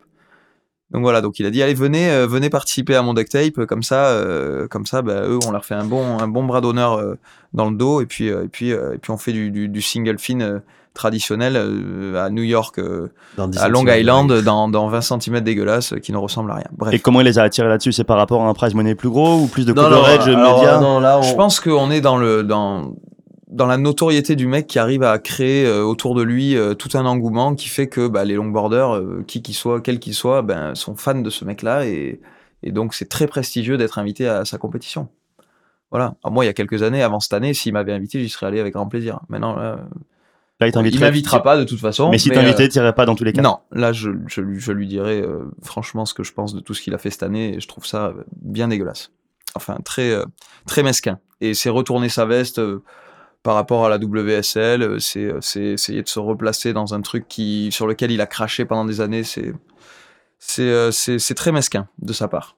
Et c'est vraiment pas beau. Donc, comme je disais, en plus, j'ai pas, j'ai pas approfondi ce, ce, ce truc-là, mais il a pris Edouard en tête de turc parce qu'Edouard représente exactement la combinaison de, du moderne et du traditionnel dans le longboard. Et Edouard, euh, via, de la... un post Instagram. Euh, exactement, parce qu'en fait, lors de la troisième étape du tour, euh, Edouard, en fait, ce qui s'est passé, c'est que deuxième, en demi-finale, il Donc c'était à Pantine, c'est ça? Ouais, deuxième étape. Après nous, ça, c'était. Deuxième étape, pardon. Il se fait entuber profondément comme il faut parce qu'il mérite le score largement sur sa dernière vague. Et oui, même, euh, même que sur les noses d'ailleurs, sans parler des, sans parler des turns oui, mais sa vague de manière générale était sa meilleure vague. Ils l'ont noté la moins bonne de la série. Et bon, bref, après on peut rentrer dans les détails techniques, mais ça a peu d'intérêt. Il méritait de passer cette série, en tout cas d'avoir le score à la fin. Il ne l'a pas eu. Et de manière frustrée, forcément, son doigt s'est levé euh, envers euh, l'organisation et de tout ce qui se passe cette année. Et Tudor a pris euh, une capture d'écran de, de, de, de, cette image qui est passée en live euh, sur la WSL et euh, s'en est servi pour dire regardez ce que les longboarders modernes, l'équipe de l'entraînement des longboarders modernes font et pensent de la WSL, alors que lui, ça a été le premier à faire des Exactement, à la WSL. Et d'ailleurs, Edouard, on t'a pas entendu sur le sujet du tout. Parce que ça n'en vaut pas la peine. parce que non, parce que je vais pas rentrer dans ces jeux de de d'affrontement euh, quel qu'il soit parce qu'il le cherche et euh, ouais il cherche que ça à faire, il le cherche que je rentre dedans que je, que je sois vraiment cette tête de turc qu'il a choisi et que je confirme en fait ce qu'il est en train de d'essayer de communiquer autour de lui à sa communauté. Et en fait ça enfin moi je trouve ça triste c'est tout. Il est ce mec il est c'est petit c'est mesquin c'est ouais c'est dommage quoi c'est un mec moi que j'admirais quand j'étais gamin. Ouais, c'est exactement ça. C'est c'est Moi, c'est un, mec que j'ai regardé. C'est un exemple. C'est un mec que je regardais quand j'étais gamin. C'est un mec que je me rappelle même de, de mes souvenirs que de gamin que j'ai dans, dans des compétitions internationales à l'époque du BSF. Enfin, je me rappelle, j'étais au Carlina Lodge avec mes parents, Antoine et tout, on restait là. Je me souviens, j'étais comme un ouf quand il m'avait demandé, quand il m'avait dit viens surfer avec moi quand j'avais 13 ans quoi. J'étais comme un gamin. Et c'était, enfin, j'étais, j'étais comme un fou quoi. Et, euh, et là en fait, c'est juste, euh, je dirais juste ça. C'est juste qu'en fait, cette année, j'ai, eu l'occasion, je l'avais déjà rencontré, j'avais déjà parlé vite fait avec lui mais euh, il n'avait jamais été euh, réellement euh, communicatif de quelque manière que ce soit, mais c'était un peu le personnage. Mais là, cette année, j'ai en fait, j'ai vraiment découvert la personne qu'il était. Et voilà, après, c'est pas à moi de, c'est pas, oui. c'est pas à moi de le dénoncer, c'est, c'est pas mon rôle, c'est pas mon, c'est pas, c'est pas mon rôle de dire ce qu'il fait et ce qu'il est dessous de, de, de ces manipulations, quelles qu'elles soient. Mais je trouve ça triste, c'est, c'est dommage et, et malheureusement, euh, les gens euh, sont, je sais pas ce qui se passe en fait autour de ce mec. C'est une, c'est c'est un icône du longboard. Hein, ça le restera. C'est une légende. Il est monstrueux. Il y a pas de problème, pas de problème. Hein. Mais euh, mais je crois que les gens sont un peu aveugles de, de, la, personne, de la, réalité des choses, de la réalité du personnage. Parce que comme disait Antoine, voilà, il y a un, il y a un tour qui s'est créé depuis deux ans et demi maintenant, le Surf League, qui essaie de mettre quelque chose de vraiment d'aboutissant. en célébrant le, le monde longboard autant traditionnel que moderne. Ouais, qui, et, et, et, ce qui est fou, c'est que du côté sur des vagues adaptées, moderne entre guillemets, il y a personne qui est contre le longboard classique ou dénigre de quelque manière que ce soit le, le longboard parce qu'on sait ce que c'est le longboard. Pour moi, c'est à s'adaptation en fonction des vagues et le support qu'il faut en fonction des vagues qu'on surfe, quoi. C'est, c'est tout à fait ça. Et le relique euh, a, a, mis en place sur des vagues, comme disait Antoine, emblématiques, un tour qui représente la perfection du longboard et euh, avec deux disciplines en dissociant même le classique du moderne pour les gens. Ah, il y a deux compètes différentes. Il y a même, enfin cette année pas exactement parce qu'il a à Malibu on a fait les deux ensemble et à Lowers il, à Tressel il a reséparé les deux parce qu'il y a trop de. C'est vrai que ça, on se bat pas sur le même. Euh, sur, le même support. Sur le même support, c'est pas possible. C'est un surf différent. Pas faire la même chose sur une planche traditionnelle. Mais par contre, et ouais, sur un log et sur une planche moderne. Mais par contre, le log est plus adapté sur des vagues comme Malibu et euh, le, un longboard plus moderne, plus moderne, adapté à, à, une vague comme très seul. Ça, c'est évident. Ouais, ouais. Et tout le monde s'accorde à dire ça, quoi. Donc c'est un style, un style plus, plus traditionnel, plus de nose euh, à Malibu et euh, euh, un autre beaucoup plus agressif ou voilà avec plus de pas forcément agressif comme en petite planche, mais des courbes engagées, critiques dans des sections critiques de la vague. Voilà. Ça c'est sur le rail. Et ce qui est dommage, voilà, comme comme Antoine disait, c'est que c'est que après il y a eu deux trois étapes de la WSL, il y a eu Doussa en début d'année, ensuite la Galice fin août, enchaîné avec New York début septembre qui sont, comme disait Antoine, que des WQS, donc des Qualifying Series, c'est plus des WCT. Donc il n'y a plus qu'un tour QS en fait, et celui qui, tour, qui gagne le tour QS est champion du monde avec en fait un prime à la fin de l'année à Taïwan. Donc le titre de qualifying a plus vraiment d'intérêt. Est-ce que tu te qualifies pour rien si ce n'est pour le titre mondial? En fait, ils ont ils ont ouvert exactement, ils ont ouvert le, la compétition à tout le monde en fait, si tu mhm. veux, et tu peux participer aux trois premières étapes qui sont des, des WQS, des LQS 6000, 6000 points. Par contre, il faut être dans le top 12 pour pouvoir rentrer ouais, c'est sur le de playoff quoi. Ouais, exactement. Et, euh, et si tu es dans le top 12 plus le top 12 de l'année dernière euh, au classement WLT, donc le CT du, du, du, longboard, tu peux rentrer participer à Taïwan. Donc en fait, il y a 24 personnes qui sont sélectionnées pour Taïwan, et là tu te bats pour le titre mondial. Euh, entre guillemets, voilà. Bon bref, euh, je repasse euh, rapidement sur le, le, coup du relique. Et en fait, à suite à New York, où Joël Tudor s'est déplacé pour venir faire la soit disant pour, pour faire la compétition, mais pour supporter après cet événement de la Galice où il m'a pris entre guillemets en tête de turc il est venu, il a participé à la compétition. Bon, il s'est passé plein de choses là-bas que je ne m'attarderai pas à mentionner. Euh, et derrière, euh, juste après la compétition, il modifie ses dates euh, de sa duct tape euh, et il les met en même temps que le Surf Relic. Et euh, il invite la majeure partie des euh, gens... la compétition qui aujourd'hui représente la, la, plus la, plus grande compétition prestigieuse, la plus prestigieuse aujourd'hui dans le monde du longboard, voilà. aux yeux des longboarders. Et ça, personne ne le sait malheureusement. Et non, parce qu'il n'y a pas de communication autour de tout ça et que c'est que ça reste encore, euh, c'est, enfin voilà, ça reste encore dans le dans dans l'obscurité pour euh, pour euh, pour le grand public, ça c'est clair et net. Et d'ailleurs, petite revanche quand même à New York. Carrément. C'est que t'es tombé en série contre lui. Ouais, bah écoute. Et tu l'as battu. Ouais, et ouais, euh, du coup, on a vu les réseaux sociaux français un peu euh, s'enflammer. Il y en a pas mal qui lui ont envoyé des petits messages d'amour. Un peu d'amour pour Joël. Oui, après qu'Edouard ait reçu quelques petits messages de haine. Ouais, voilà. C'est vrai? Tu t'es fait. Euh... Ah ouais, c'est terrible. Ouais, ouais, c'est violent. Hein. C'était violent. Ouais. Après la Galice, c'était c'était violent. Même sur place, ça a été très, ça a été. ça a été violent, pas violent en action physique, hein, mais en propos et tout. C'était ouais, c'est intense, ouais. Mais bon, voilà, c'est moi je trouve, moi je me, je j'ai jamais répondu, je suis jamais rentré dans ce jeu-là et ça en vaut pas la peine parce qu'il le cherche et de toute façon voilà, il il est dans son truc, dans son délire, tant mieux. De manière, t'as eu, la, as eu la meilleure réponse, c'est-à-dire que tu l'as battu. Ouais, je l'ai battu sur à sa compète avec euh, avec le longboard, euh, avec ton longboard à toi. Ouais, voilà, enfin voilà, j'ai juste fait mon surf et euh, et, et, je pense qu'il pense qu'il a gagné cette série, bien entendu, mais mais voilà, les résultats en ont dit autrement et, et je voilà, c'est. Oui, c'était une belle réponse à tout ça, ouais, bien sûr. C'était lui serrer la main après? Ah moi, j'ai toujours, j'ai toujours été fair play, y a pas de problème. Là, je suis allé lui serrer la main, mais voilà, après, je, je ne m'attarderai pas sur sur la suite des événements. Bon, merci en tout cas pour les explications. Euh, tout était très très clair et très intéressant. On enchaîne avec le premier morceau de l'émission, qui n'a rien à voir avec tout ce dont on a parlé. C'est un morceau qui est issu de la vidéo Secret Machine euh, de de Globe, sorti en 2006. Et là, c'était une session assez incroyable de Damien Upgood en Barra California, dont on mettra le lien dans la description de l'épisode. L'auteur du morceau s'appelle Nathan Fake et le morceau en question c'est Super Position. On écoute et on se retrouve tout de suite après.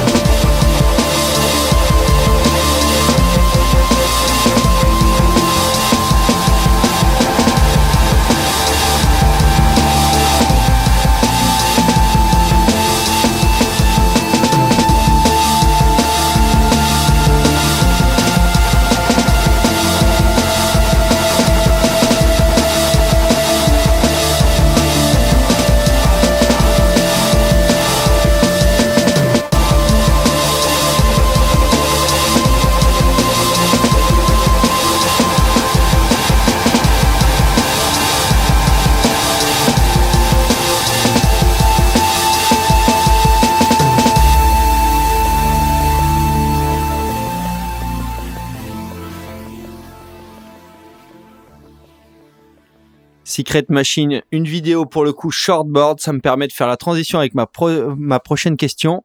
Tous les deux, vous faites aussi pas mal de shortboard, notamment quand les vagues sont tubulaires. On a eu euh, l'occasion de vous voir, notamment dans les euh, vidéos comptoir du surf. Comment vous choisissez votre outil en fait? Shortboard, longboard? Ben, c'est un, un, peu le, le, principe de, de, de, toucher un peu à tout, c'est suivant les conditions et, euh, et voilà et suivant l'endroit où on va surfer. Euh, bah, choisir l'équipement le, plus adapté pour, pour se faire le plus plaisir possible. C'est-à-dire que, bon, surfer un longboard à la gravière, euh, bon, ça coûte un peu cher, quoi, parce que le longboard, il va pas tenir longtemps. donc, euh, donc un, un, bon shortboard bien, bien affûté pour faire des, des barrels, c'est peut-être plus agréable et, et, moins coûteux, on va dire. non, mais voilà, c'est vraiment surtout en fonction des conditions, se faire le plus plaisir en sortant la planche qui convient le mieux, quoi. Ouais, et en fait, c'est en fonction aussi de, de, de l'humeur. Euh, on va plus ou moins sur un spot adapté plus pour le longboard ou le shortboard si on a envie de surfer en longboard ou en shortboard. Et, voilà. Voilà, après, ce qui est sûr, c'est qu'Edouard est beaucoup plus. Euh, euh, à la recherche de barrel. voilà, plus énervé de shortboard et moi je, je suis plutôt plus ça va, moins je fais le déplacement pour pour aller chercher des vagues un peu au nord. voilà, je surfe à côté de chez moi, je vais faire du longboard tranquille ou des planches un peu évolutives. voilà, c'est je suis plus dans cette phase-là. Je crois que ça va avec l'âge. Bon, il y a aussi un troisième support dont on n'a pas parlé, qui est évidemment le, stand-up paddle. Ouais.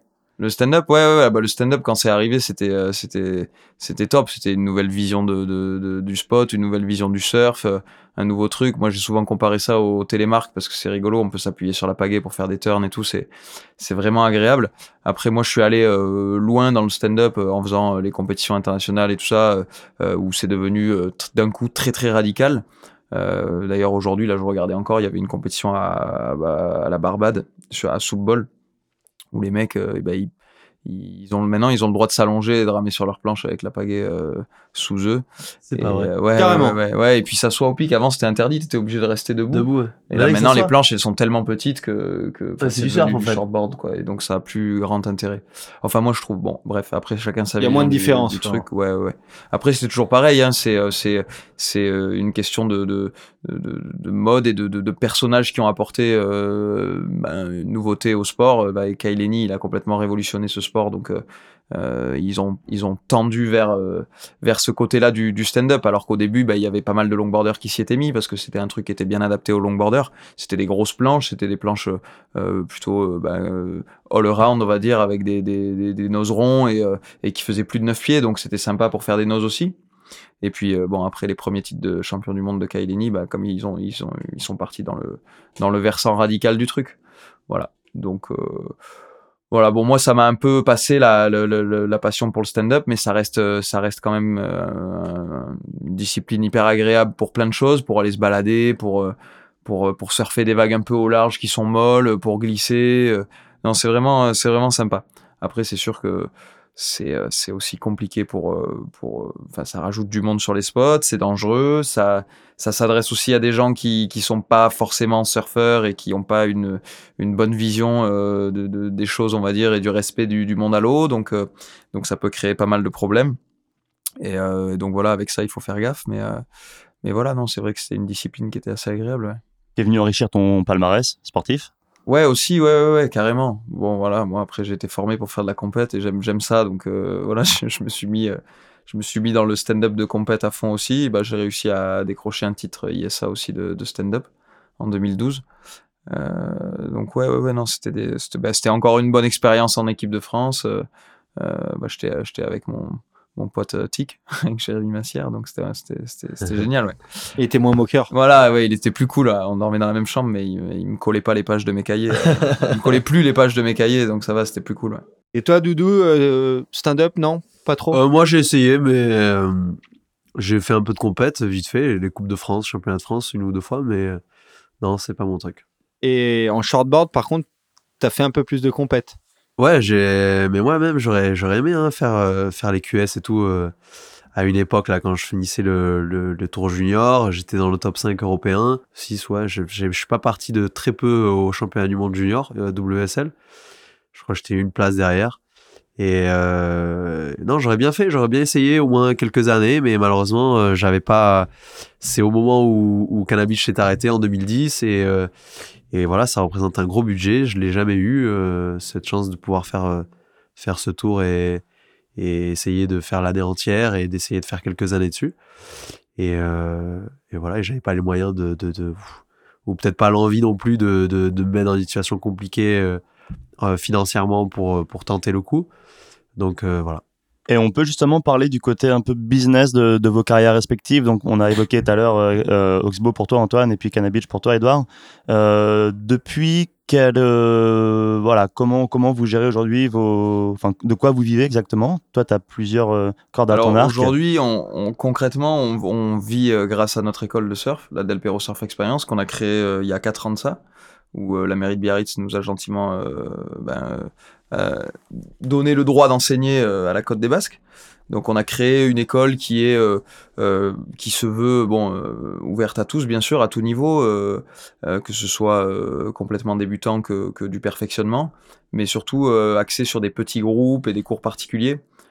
Pour avoir une prestation de qualité. Alors forcément, on est plus cher que les autres écoles standards, mais voilà, on essaye vraiment d'être d'être à fond avec les, les, gens à qui on enseigne et, et de leur donner au maximum de d'outils pour qu'ils se fassent plaisir. Voilà, après c'est toujours pareil, hein, le but c'est qu'ils sortent de l'eau avec le sourire et, et qu'ils se soient fait plaisir, quel que soit le niveau, et, et de progresser aussi pour certains. mais voilà, c'est vraiment cette, cette, école et cette structure qui nous fait vivre tous les deux, je pense, aujourd'hui. moi, j'ai perdu mon sponsor Oxbow il y, a, y a quoi? Il y a, il y a deux ans de ça maintenant.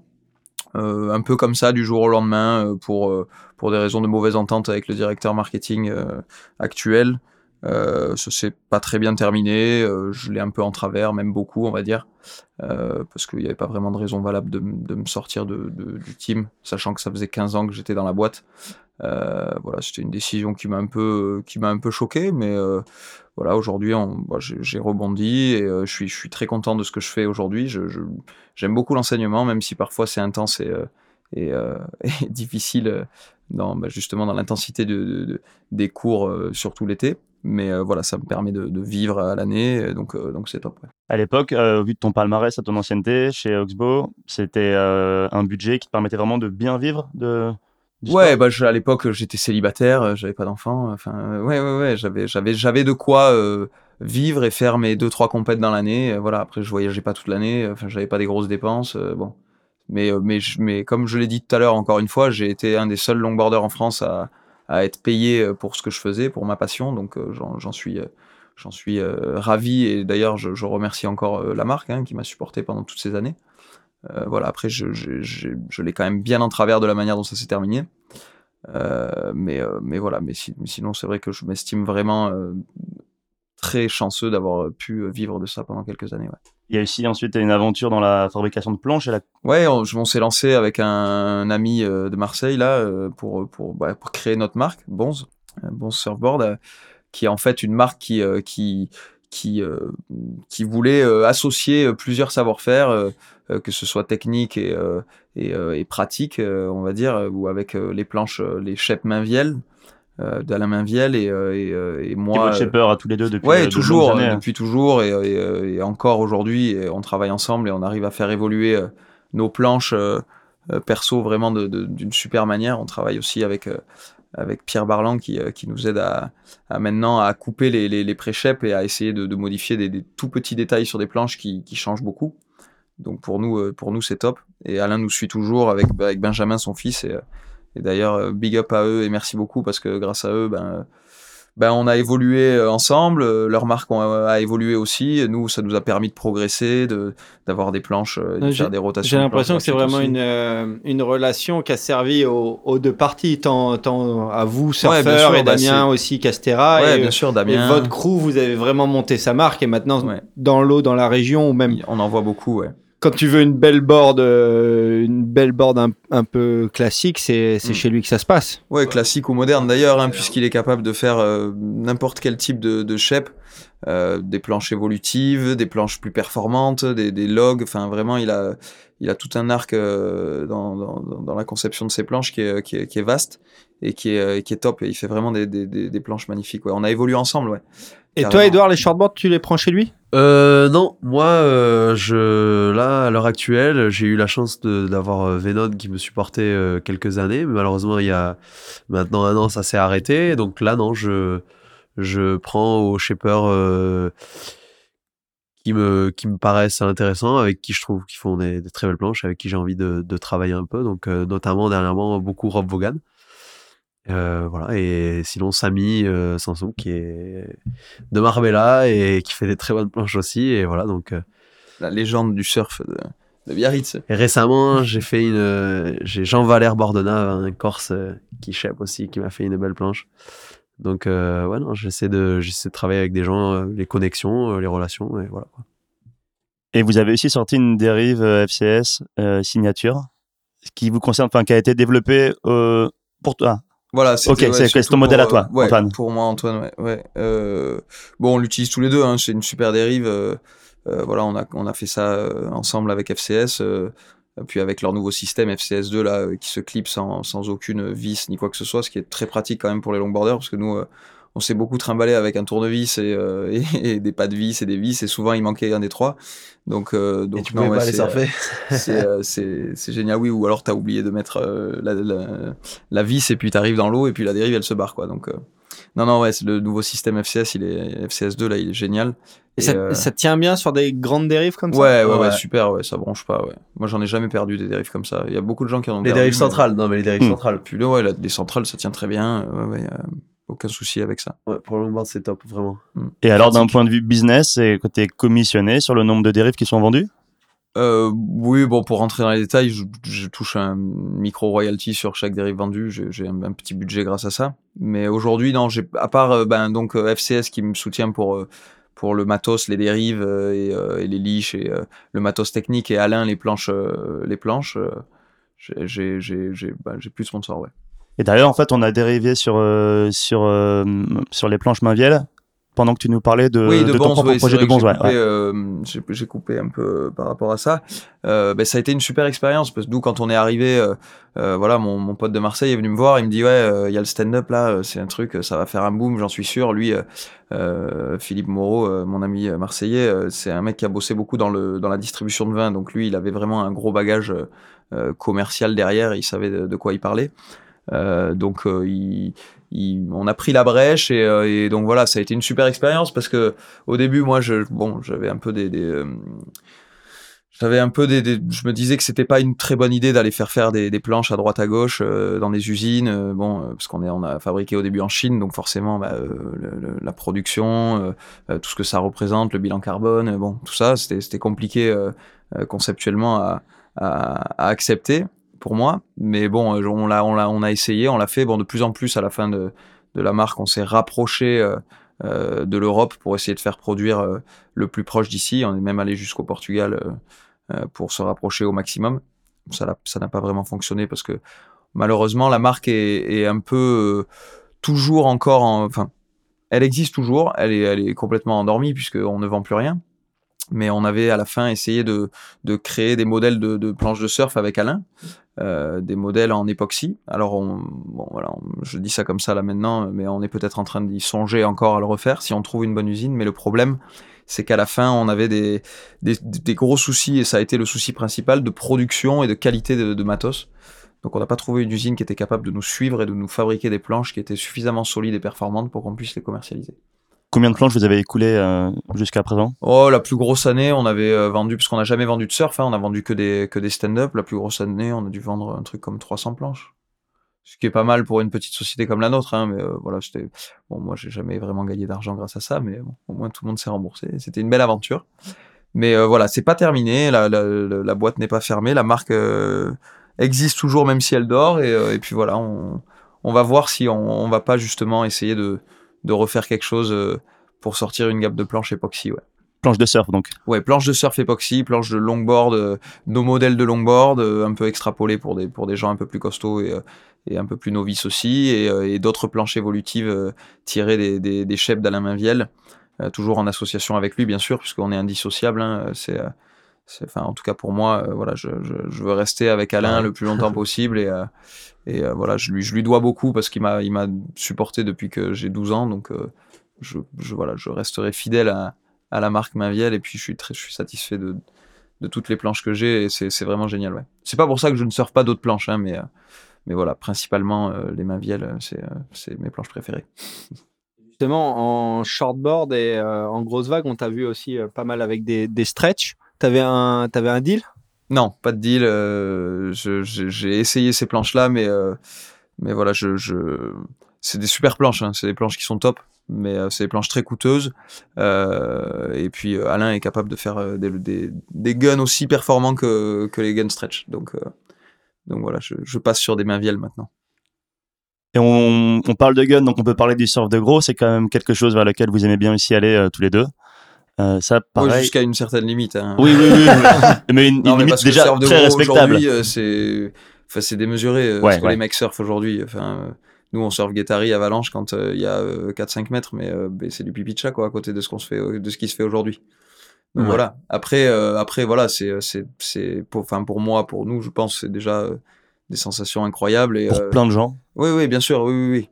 Mais voilà, à notre niveau, c'est, c'est, c'est c'est des, des, moments de partage en plus parce que euh, souvent on surfe entre potes et, euh, et on se retrouve un peu moins à l'eau bien sûr parce que c'est un peu plus élitiste ce genre de conditions Et donc c'est des moments de partage qui sont vraiment top et, c'est là où on retrouve un peu les bases du surf. Moi, je, des moments comme ça, c'est un peu les, les, moments où je me, je me, je me, je me réconcilie avec, avec ma passion, quoi.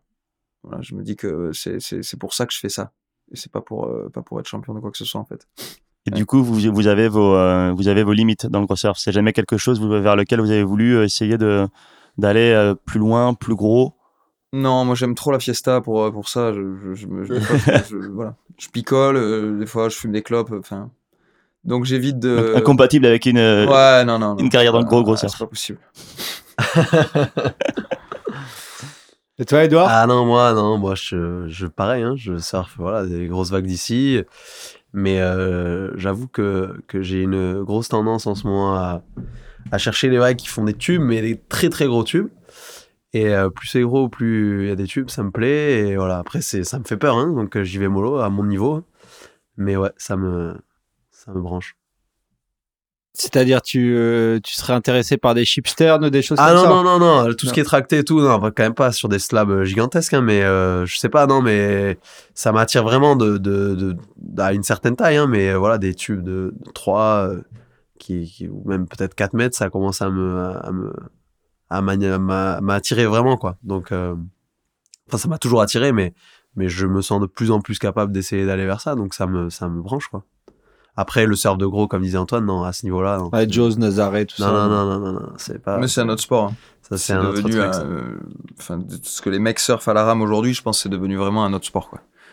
Ça demande une préparation physique et, euh, et enfin, il y en a qui le font peut-être sans, hein, mais euh, et qui sont peut-être plein de produits, j'en sais rien, mais euh, mais ouais, c'est, enfin, tu joues un peu avec le feu quand même, donc il faut vraiment être préparé, quoi.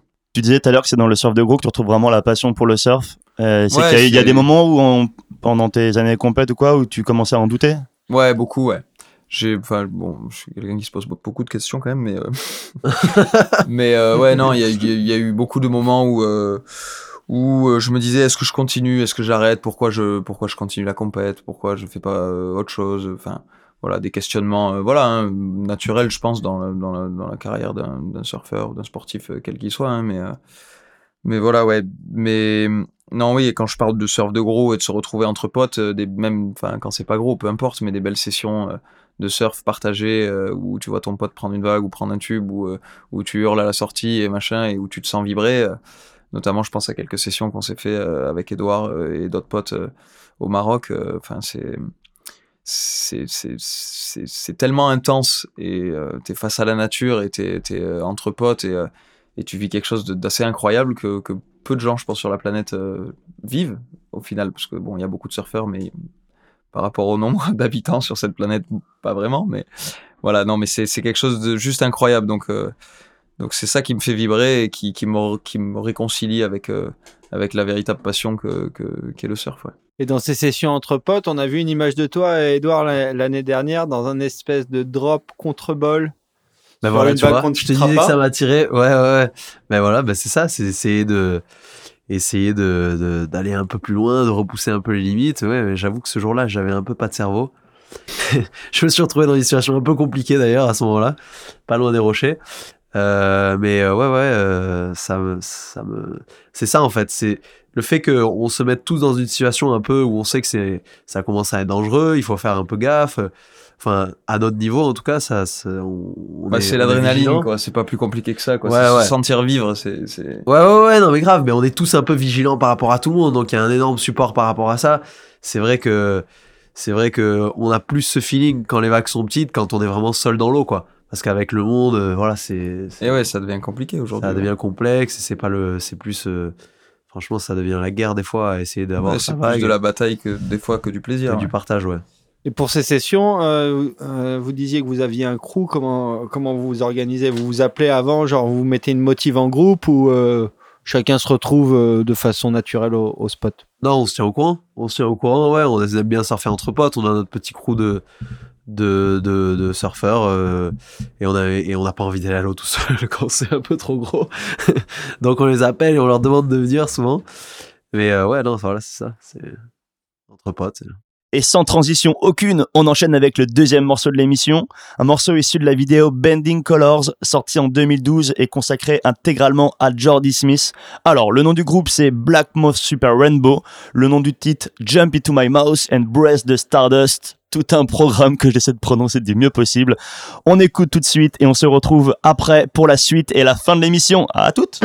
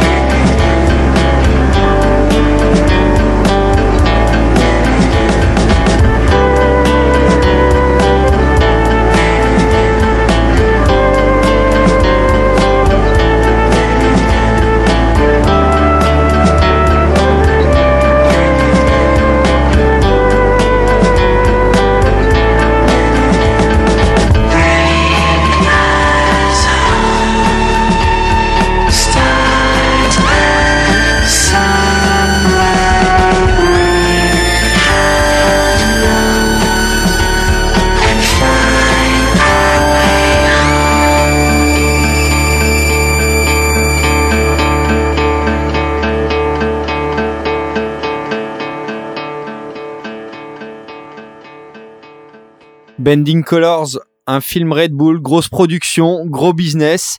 Et avec toi, Edouard, on n'a pas abordé la partie business. C'est vrai qu'après Cannabis, il y a eu un peu de dizaines de sponsors. Tu peux nous raconter toutes les phases à travers lesquelles tu es passé? Euh, ouais, ben alors euh, moi en fait c'est simple, j'avais Cannabis qui m'a supporté euh, jusqu'en 2010. voilà, pas énormément financièrement, mais, mais en tout cas qui m'a permis de faire des belles choses et d'évoluer dans le sport. Malheureusement, j'ai toujours essayé j'ai jamais lâché les études. J'ai toujours, euh, j'ai toujours associé sport et études. Juste après le bac euh, au sport et études, j'ai fait, euh, j'ai fait un IUT Tech de Co. J'ai enchaîné sur une licence management international à, à Bayonne toujours. Et c'est arrivé à ce moment-là, à la fin de ma licence, j'ai perdu mon sponsor, j'ai perdu Cannabis. Parce que malheureusement, ça s'est arrêté. Et, et à ce moment-là, vu qu'avec mes compétences et tout, je me suis lancé un peu dans, dans la recherche de sponsors par moi-même. Et désolé, je suis un peu enrhumé. Euh, non, et du coup, euh, j'ai réussi à cette époque-là, en 2012, jusqu'en 2012, 2010 à 2012, j'ai arrêté deux ans euh, les études pour me consacrer justement à ça, à, essayer de chercher des sponsors, à voyager un peu. Et il y a quelques marques qui m'ont suivi, et, et notamment, euh, voilà, des Excel pour les combinaisons, Crosscall pour les portables et une marque de portables outdoor et, euh, et OZ, une marque de lunettes avec qui euh, qui m'ont suivi des petits partenaires, mais mine de rien, qui m'ont permis de, de, de payer euh, les deux trois billets d'avion que je pouvais payer. Le reste, je me débrouillais. Et malheureusement, après, j'avais rien, j'ai rien trouvé euh, de conséquent pour bah, justement essayer de tenter ma chance à cette époque-là sur sur le QS.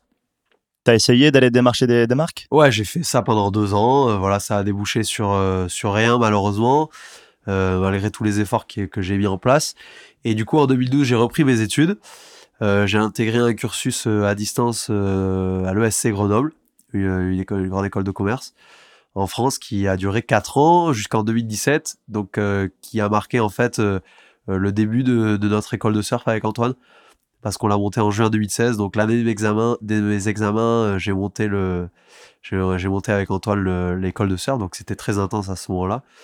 Et de fil en aiguille, sur ces quatre années d'études, ben, il y a plusieurs sponsors qui sont deux petits partenaires à la même échelle qui se sont goupillés. Et, et voilà, notamment euh, Venon qui m'a aidé jusqu'à l'année dernière. Là, ça fait un an qu'on qu travaille plus ensemble, mais, mais qui m'a bien aidé à créer du contenu. Euh, euh, Volvo qui me supporte aujourd'hui. voilà, des, des même Turquoise Surf Travel, une agence de voyage qui me permet aujourd'hui de d'organiser tous mes voyages et, et, de gagner un temps monstre parce que c'est une énergie énorme d'organiser tous les voyages et tout. Donc ça, c'est, c'est voilà, Turquoise Voyage, c'est, c'est un gros plus. Euh, et Johnson Island, une petite marque de vêtements euh, qui me qui m'aide, euh, qui vient de Marseille, donc voilà, c'est la famille, donc c'est cool. super super super idées en tout cas derrière la marque et, et bonne énergie, donc ça m'aide. J'ai jamais eu la chance malheureusement de, de, de vraiment vivre de ma passion. J'ai toujours travaillé à côté, fait des saisons et voilà, heureusement qu'on a pu cette chance de, de construire, de, de, bâtir cette école euh, ensemble avec Antoine. Lui, c'est tombé au bon moment parce que c'est le moment où il perdait euh, malheureusement son sponsor, comme il vous l'a dit tout à l'heure, euh, Oxbow.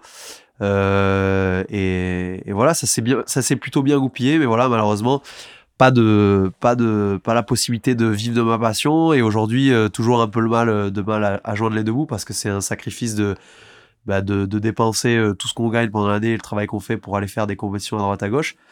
Euh, Antoine, il parlait tout à l'heure qu'il n'y avait plus que FCS qui le supportait. Ben, moi, c'est pareil, là, vu que ben, on a le même nom, euh, dans la boucle pour la dérive euh, sur l'année 2020. Donc, ça, c'est un plus aussi. Et voilà, c'est des petits trucs que j'essaie de, de mettre en place. En tout cas, voilà, j'ai essayé depuis toutes ces années de, de créer une image avec un logo, une identité visuelle de créer vraiment une, marque autour de, enfin voilà, de mon nom. J'essaye et, euh, et, voilà, ça m'aide à, à, mettre quelques trucs en place. J'ai eu la chance cette année d'avoir une super année quand même euh, en termes de résultats. Euh, voilà, en, gagnant ce tour, euh, tour mondial relique. Malheureusement, c'est pas une organisation qui est reconnue euh, autant que la WSL, mais cette année, enfin, elle commence à faire du bruit quand même. Pour les surfeurs, à mon avis, cette année, franchement, c'est même depuis l'année dernière, hein, c'est un tour qui vaut vaut plus euh, en termes de prestige euh, parce que voilà, c'est des vagues exceptionnelles pour le longboard et il y a tout le monde qui le fait. Hein, il y a les meilleurs de toute façon. Donc ça pour moi c'était euh, c'est le meilleur résultat de ma vie. Hein, donc voilà, je suis passé très près d'un titre mondial en 2017 contre la même personne avec qui je me suis je me suis disputé le titre relique cette année d'ailleurs, Taylor Jensen. Euh, voilà, et, Antoine est parti du tour, donc euh, j'ai du, du, tour euh, européen euh, depuis cette année. Donc voilà, j'ai réussi à avoir le titre encore cette année, de France aussi. Donc c'est cool. Mais malgré ça, c'est difficile. Et cette année, là, voilà, j'essaye toujours de, de trouver des, supports financiers, voilà, parce que après j'ai beaucoup de personnes qui me soutiennent moralement, et ça c'est ça c'est génial. Mais, mais voilà, ouais. Et comment t'expliques le fait que, euh, ben, c'est le cas depuis toujours, hein, mais il y a beaucoup plus de moyens sur le, le circuit de shortboard que sur le longboard? Bah, Toujours, hein, ça a toujours existé de toute façon et euh, c'est une question de, de direction euh, de, de, de, que l'industrie du surf a pris et, et une question de marketing. C'est contradictoire hein, parce que parce que si tu regardes euh, les personnes qui font du surf pour la première fois, ils commencent par le longboard et la plupart des gens font du longboard. Et je pense que si les gens regardaient réellement le longboard et ce que c'est, ben je pense qu'ils trouveraient ça euh, très attractif et c'est je fais les deux hein je sais pas je sais pas vendre euh, je je dis pas que le longboard est mieux que le shortboard loin de là parce que je fais les deux et je suis un adepte des deux mais mais c'est vrai que c'est un sport plus élégant plus agréable à, à regarder euh, dans un sens voilà c'est c'est y a plus on prend plus de vagues de toute façon on, on, peut glisser sur n'importe quoi donc il y a plus de plus de possibilités d'avoir d'avoir du spectacle dans ce sens-là je dirais et euh, et, voilà, après voilà, quand c'est quand c'est bien fait, c'est magnifique, hein, aussi bien euh, sur des logs que sur des longboards un peu plus performants. C'est c'est un sport magnifique, c'est pour ça que je suis j'aime beaucoup et j'en fais. voilà, mais malheureusement, ouais, le c'est une direction marketing, euh, une une volonté de l'industrie de, de marketer le, le, le, shortboard plus que le longboard, ce qui est compréhensible. Hein, il y a beaucoup d'adeptes du shortboard. voilà, après, après c'est dommage qu'il n'y ait pas un petit push, que, qu'on puisse pas un peu plus en vivre. Mais après, je comprends hein, ce problème qu'il y a de, de, différencier le longboard du shortboard. C'est vrai parce que il y en a, je, je, j'entends le discours notamment de la WSL qu'on en parlait tout à l'heure, qui est un peu perdu, hein, qui, qui a un, problème de, différenciation, que euh, même de cet extrémisme qui est arrivé avec le longboard classique ou des personnes qui sont qui, revendiquent le longboard classique. On parlait de, de Joël Tudor tout à l'heure, mais c'est vrai, il y a des gens, euh, ils se mettent. je suis d'accord, il y a des gens qui font de la compétition en longboard et euh, parce qu'ils n'arrivent pas en shortboard sûrement et, et ils trouvent un, un complément et, des fois c'est pas très joli à regarder. C'est vrai, il y a des, je l'entends hein, leur discours, mais c'est pas une raison pour devenir extrême à ce point-là et et ne pas respecter les sportifs euh, dans un certain dans un certain euh, dans une certaine mesure. Voilà. Et tu as aussi des gens qui décrivent le longboard moderne parce que justement c'est plus facile malgré tout de faire du, du longboard traditionnel. Ouais, alors ça, tu vois, c'est un c'est un truc euh, euh, délicat parce que parce que justement les débutants ou les gens qui veulent faire du longboard prennent un longboard classique. Et là, si les gens, si personne, si vous écoutez cette émission, il faut que vous sachiez quelque chose. C'est plus difficile de faire des doses sur un longboard classique que sur un longboard qui est typé plus performant avec des rails euh, plus euh, euh typés ouais performants c'était plus euh, plus rond plus facile au lieu des rails 50-50 comme Antoine le disait tout à l'heure il faut pas c'est une fausse croyance de ça de, de croire que ça va être plus facile de prendre un longboard classique et de faire des doses et de faire du longboard et je vous jure, vous prenez un longboard performance, vous allez avoir dix fois plus de plaisir et vous allez faire des premiers noses plus rapidement. voilà. Ça, c'est vraiment un truc euh, important à savoir. Bah, donc, le longboard traditionnel est pas plus facile techniquement que le longboard moderne, contrairement à ce qu'on pourrait croire un peu ah de, de l'extérieur. Complètement, complètement. C'est un, un, un faux truc. C'est, c'est, tout le monde dit ouais, mais le longboard, c'est mieux, ça glisse, des longboards classiques, c'est plus adapté. C'est beaucoup plus dur. C'est une technique de bien surfer une, une vraie planche classique. Ça demande énormément de technique je veux dire, moi, j'ai appris à faire ça après, quoi. Donc, euh, et pour vraiment manier un longboard classique, il faut connaître les lignes du, du, du, du, surf, quoi, ce que c'est le surf. Et, je garantis que les mecs qui font du log à un haut niveau excellent, qu'on voit euh, sur, euh, qui sont très, qui sont mis en avant hein, à travers ce qu'on parlait tout à l'heure, la duct type et tout, tu les mets sur un shortboard, mais ils explosent le spot. Il y a aucun doute, quoi. Et c'est ce, ce gap, quoi. Il y a, ce manque de compréhension qu'il faut peut-être d'abord passer parce que c'est le surf avant d'aller chercher euh, ce que c'était avant et de pouvoir surfer euh, sur des planches classiques, quoi. De manière, restons cohérents. Si les planches ont évolué, euh, c'est pour certaines raisons. Les, des mecs qui surfaient des longboards classiques comme Nat Young sont passés par toutes les stades de, tous les stades de l'évolution des planches de surf, du longboard classique au longboard un petit peu plus performant avec des rails plus couchés, au shortboard, au très shortboard type fiche. Donc il euh, y, a, y, a, quand même ouais, pas pour rien. et une évolution et c'est pas pour rien. C'est l'histoire du surf quoi. Et, euh, et c'est et c'est ça qui est qui est fou quand même parce que parce qu'aujourd'hui il y a une tendance à, à aller à l'encontre de ça mais mais le surf a évolué de cette manière parce que voilà, c'est plus facile, on peut aller euh, on peut amplifier les trajectoires, on peut on peut aller plus loin et c'est plus accessible pour la majeure partie des personnes quoi. C'est ça qui est après, il y, a, y a quand même le délire aussi du bel objet. C'est vrai que les longboards classiques sont, c'est un peu comme une belle euh, voiture de collection, une belle moto de collection. C'est le même délire, ouais. Ouais, c'est des objets d'art, hein, c'est magnifique. Mais c'est vraiment, euh, voilà, tu vois, on parlait de business. Là, il y a, Antoine il en parlait tout à l'heure, euh, de, de, de, de, ce fait de, de marketer le longboard à travers le longboard classique, mais mais, mais le longboard classique, c'est difficile. C'est c'est quelque chose qui est, qui demande énormément de technique, quoi. Donc voilà.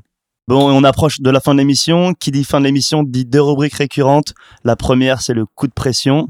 Et ce coup-ci, c'est Edouard qui va s'y coller. On t'écoute.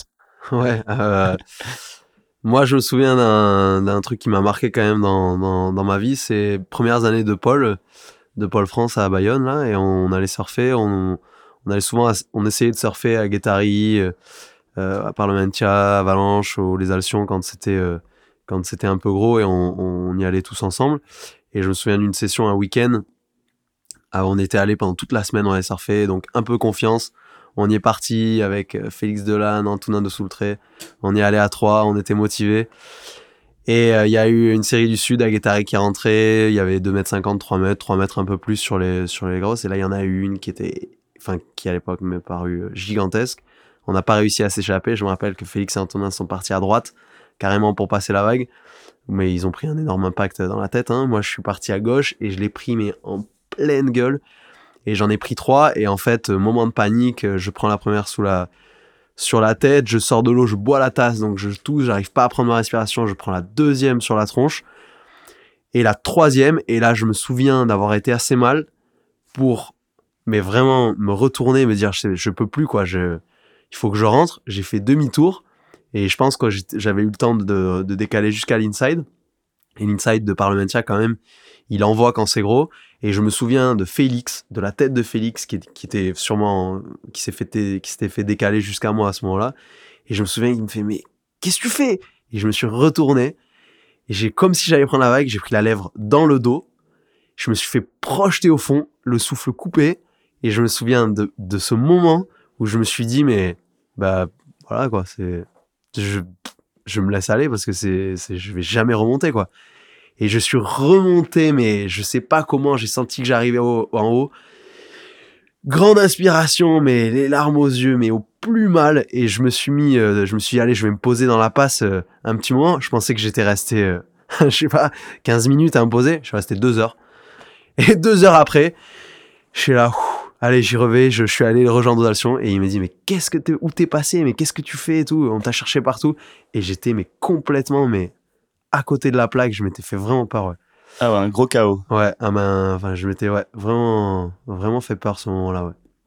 Je pense que c'est peut-être la plus grosse. J'avais 15 ans, plus grosse frayeur que je me suis fait. Euh, enfin, en tout cas, que je me souvienne. Donc, à mon avis, ça veut dire que c'était la plus grosse. Ouais.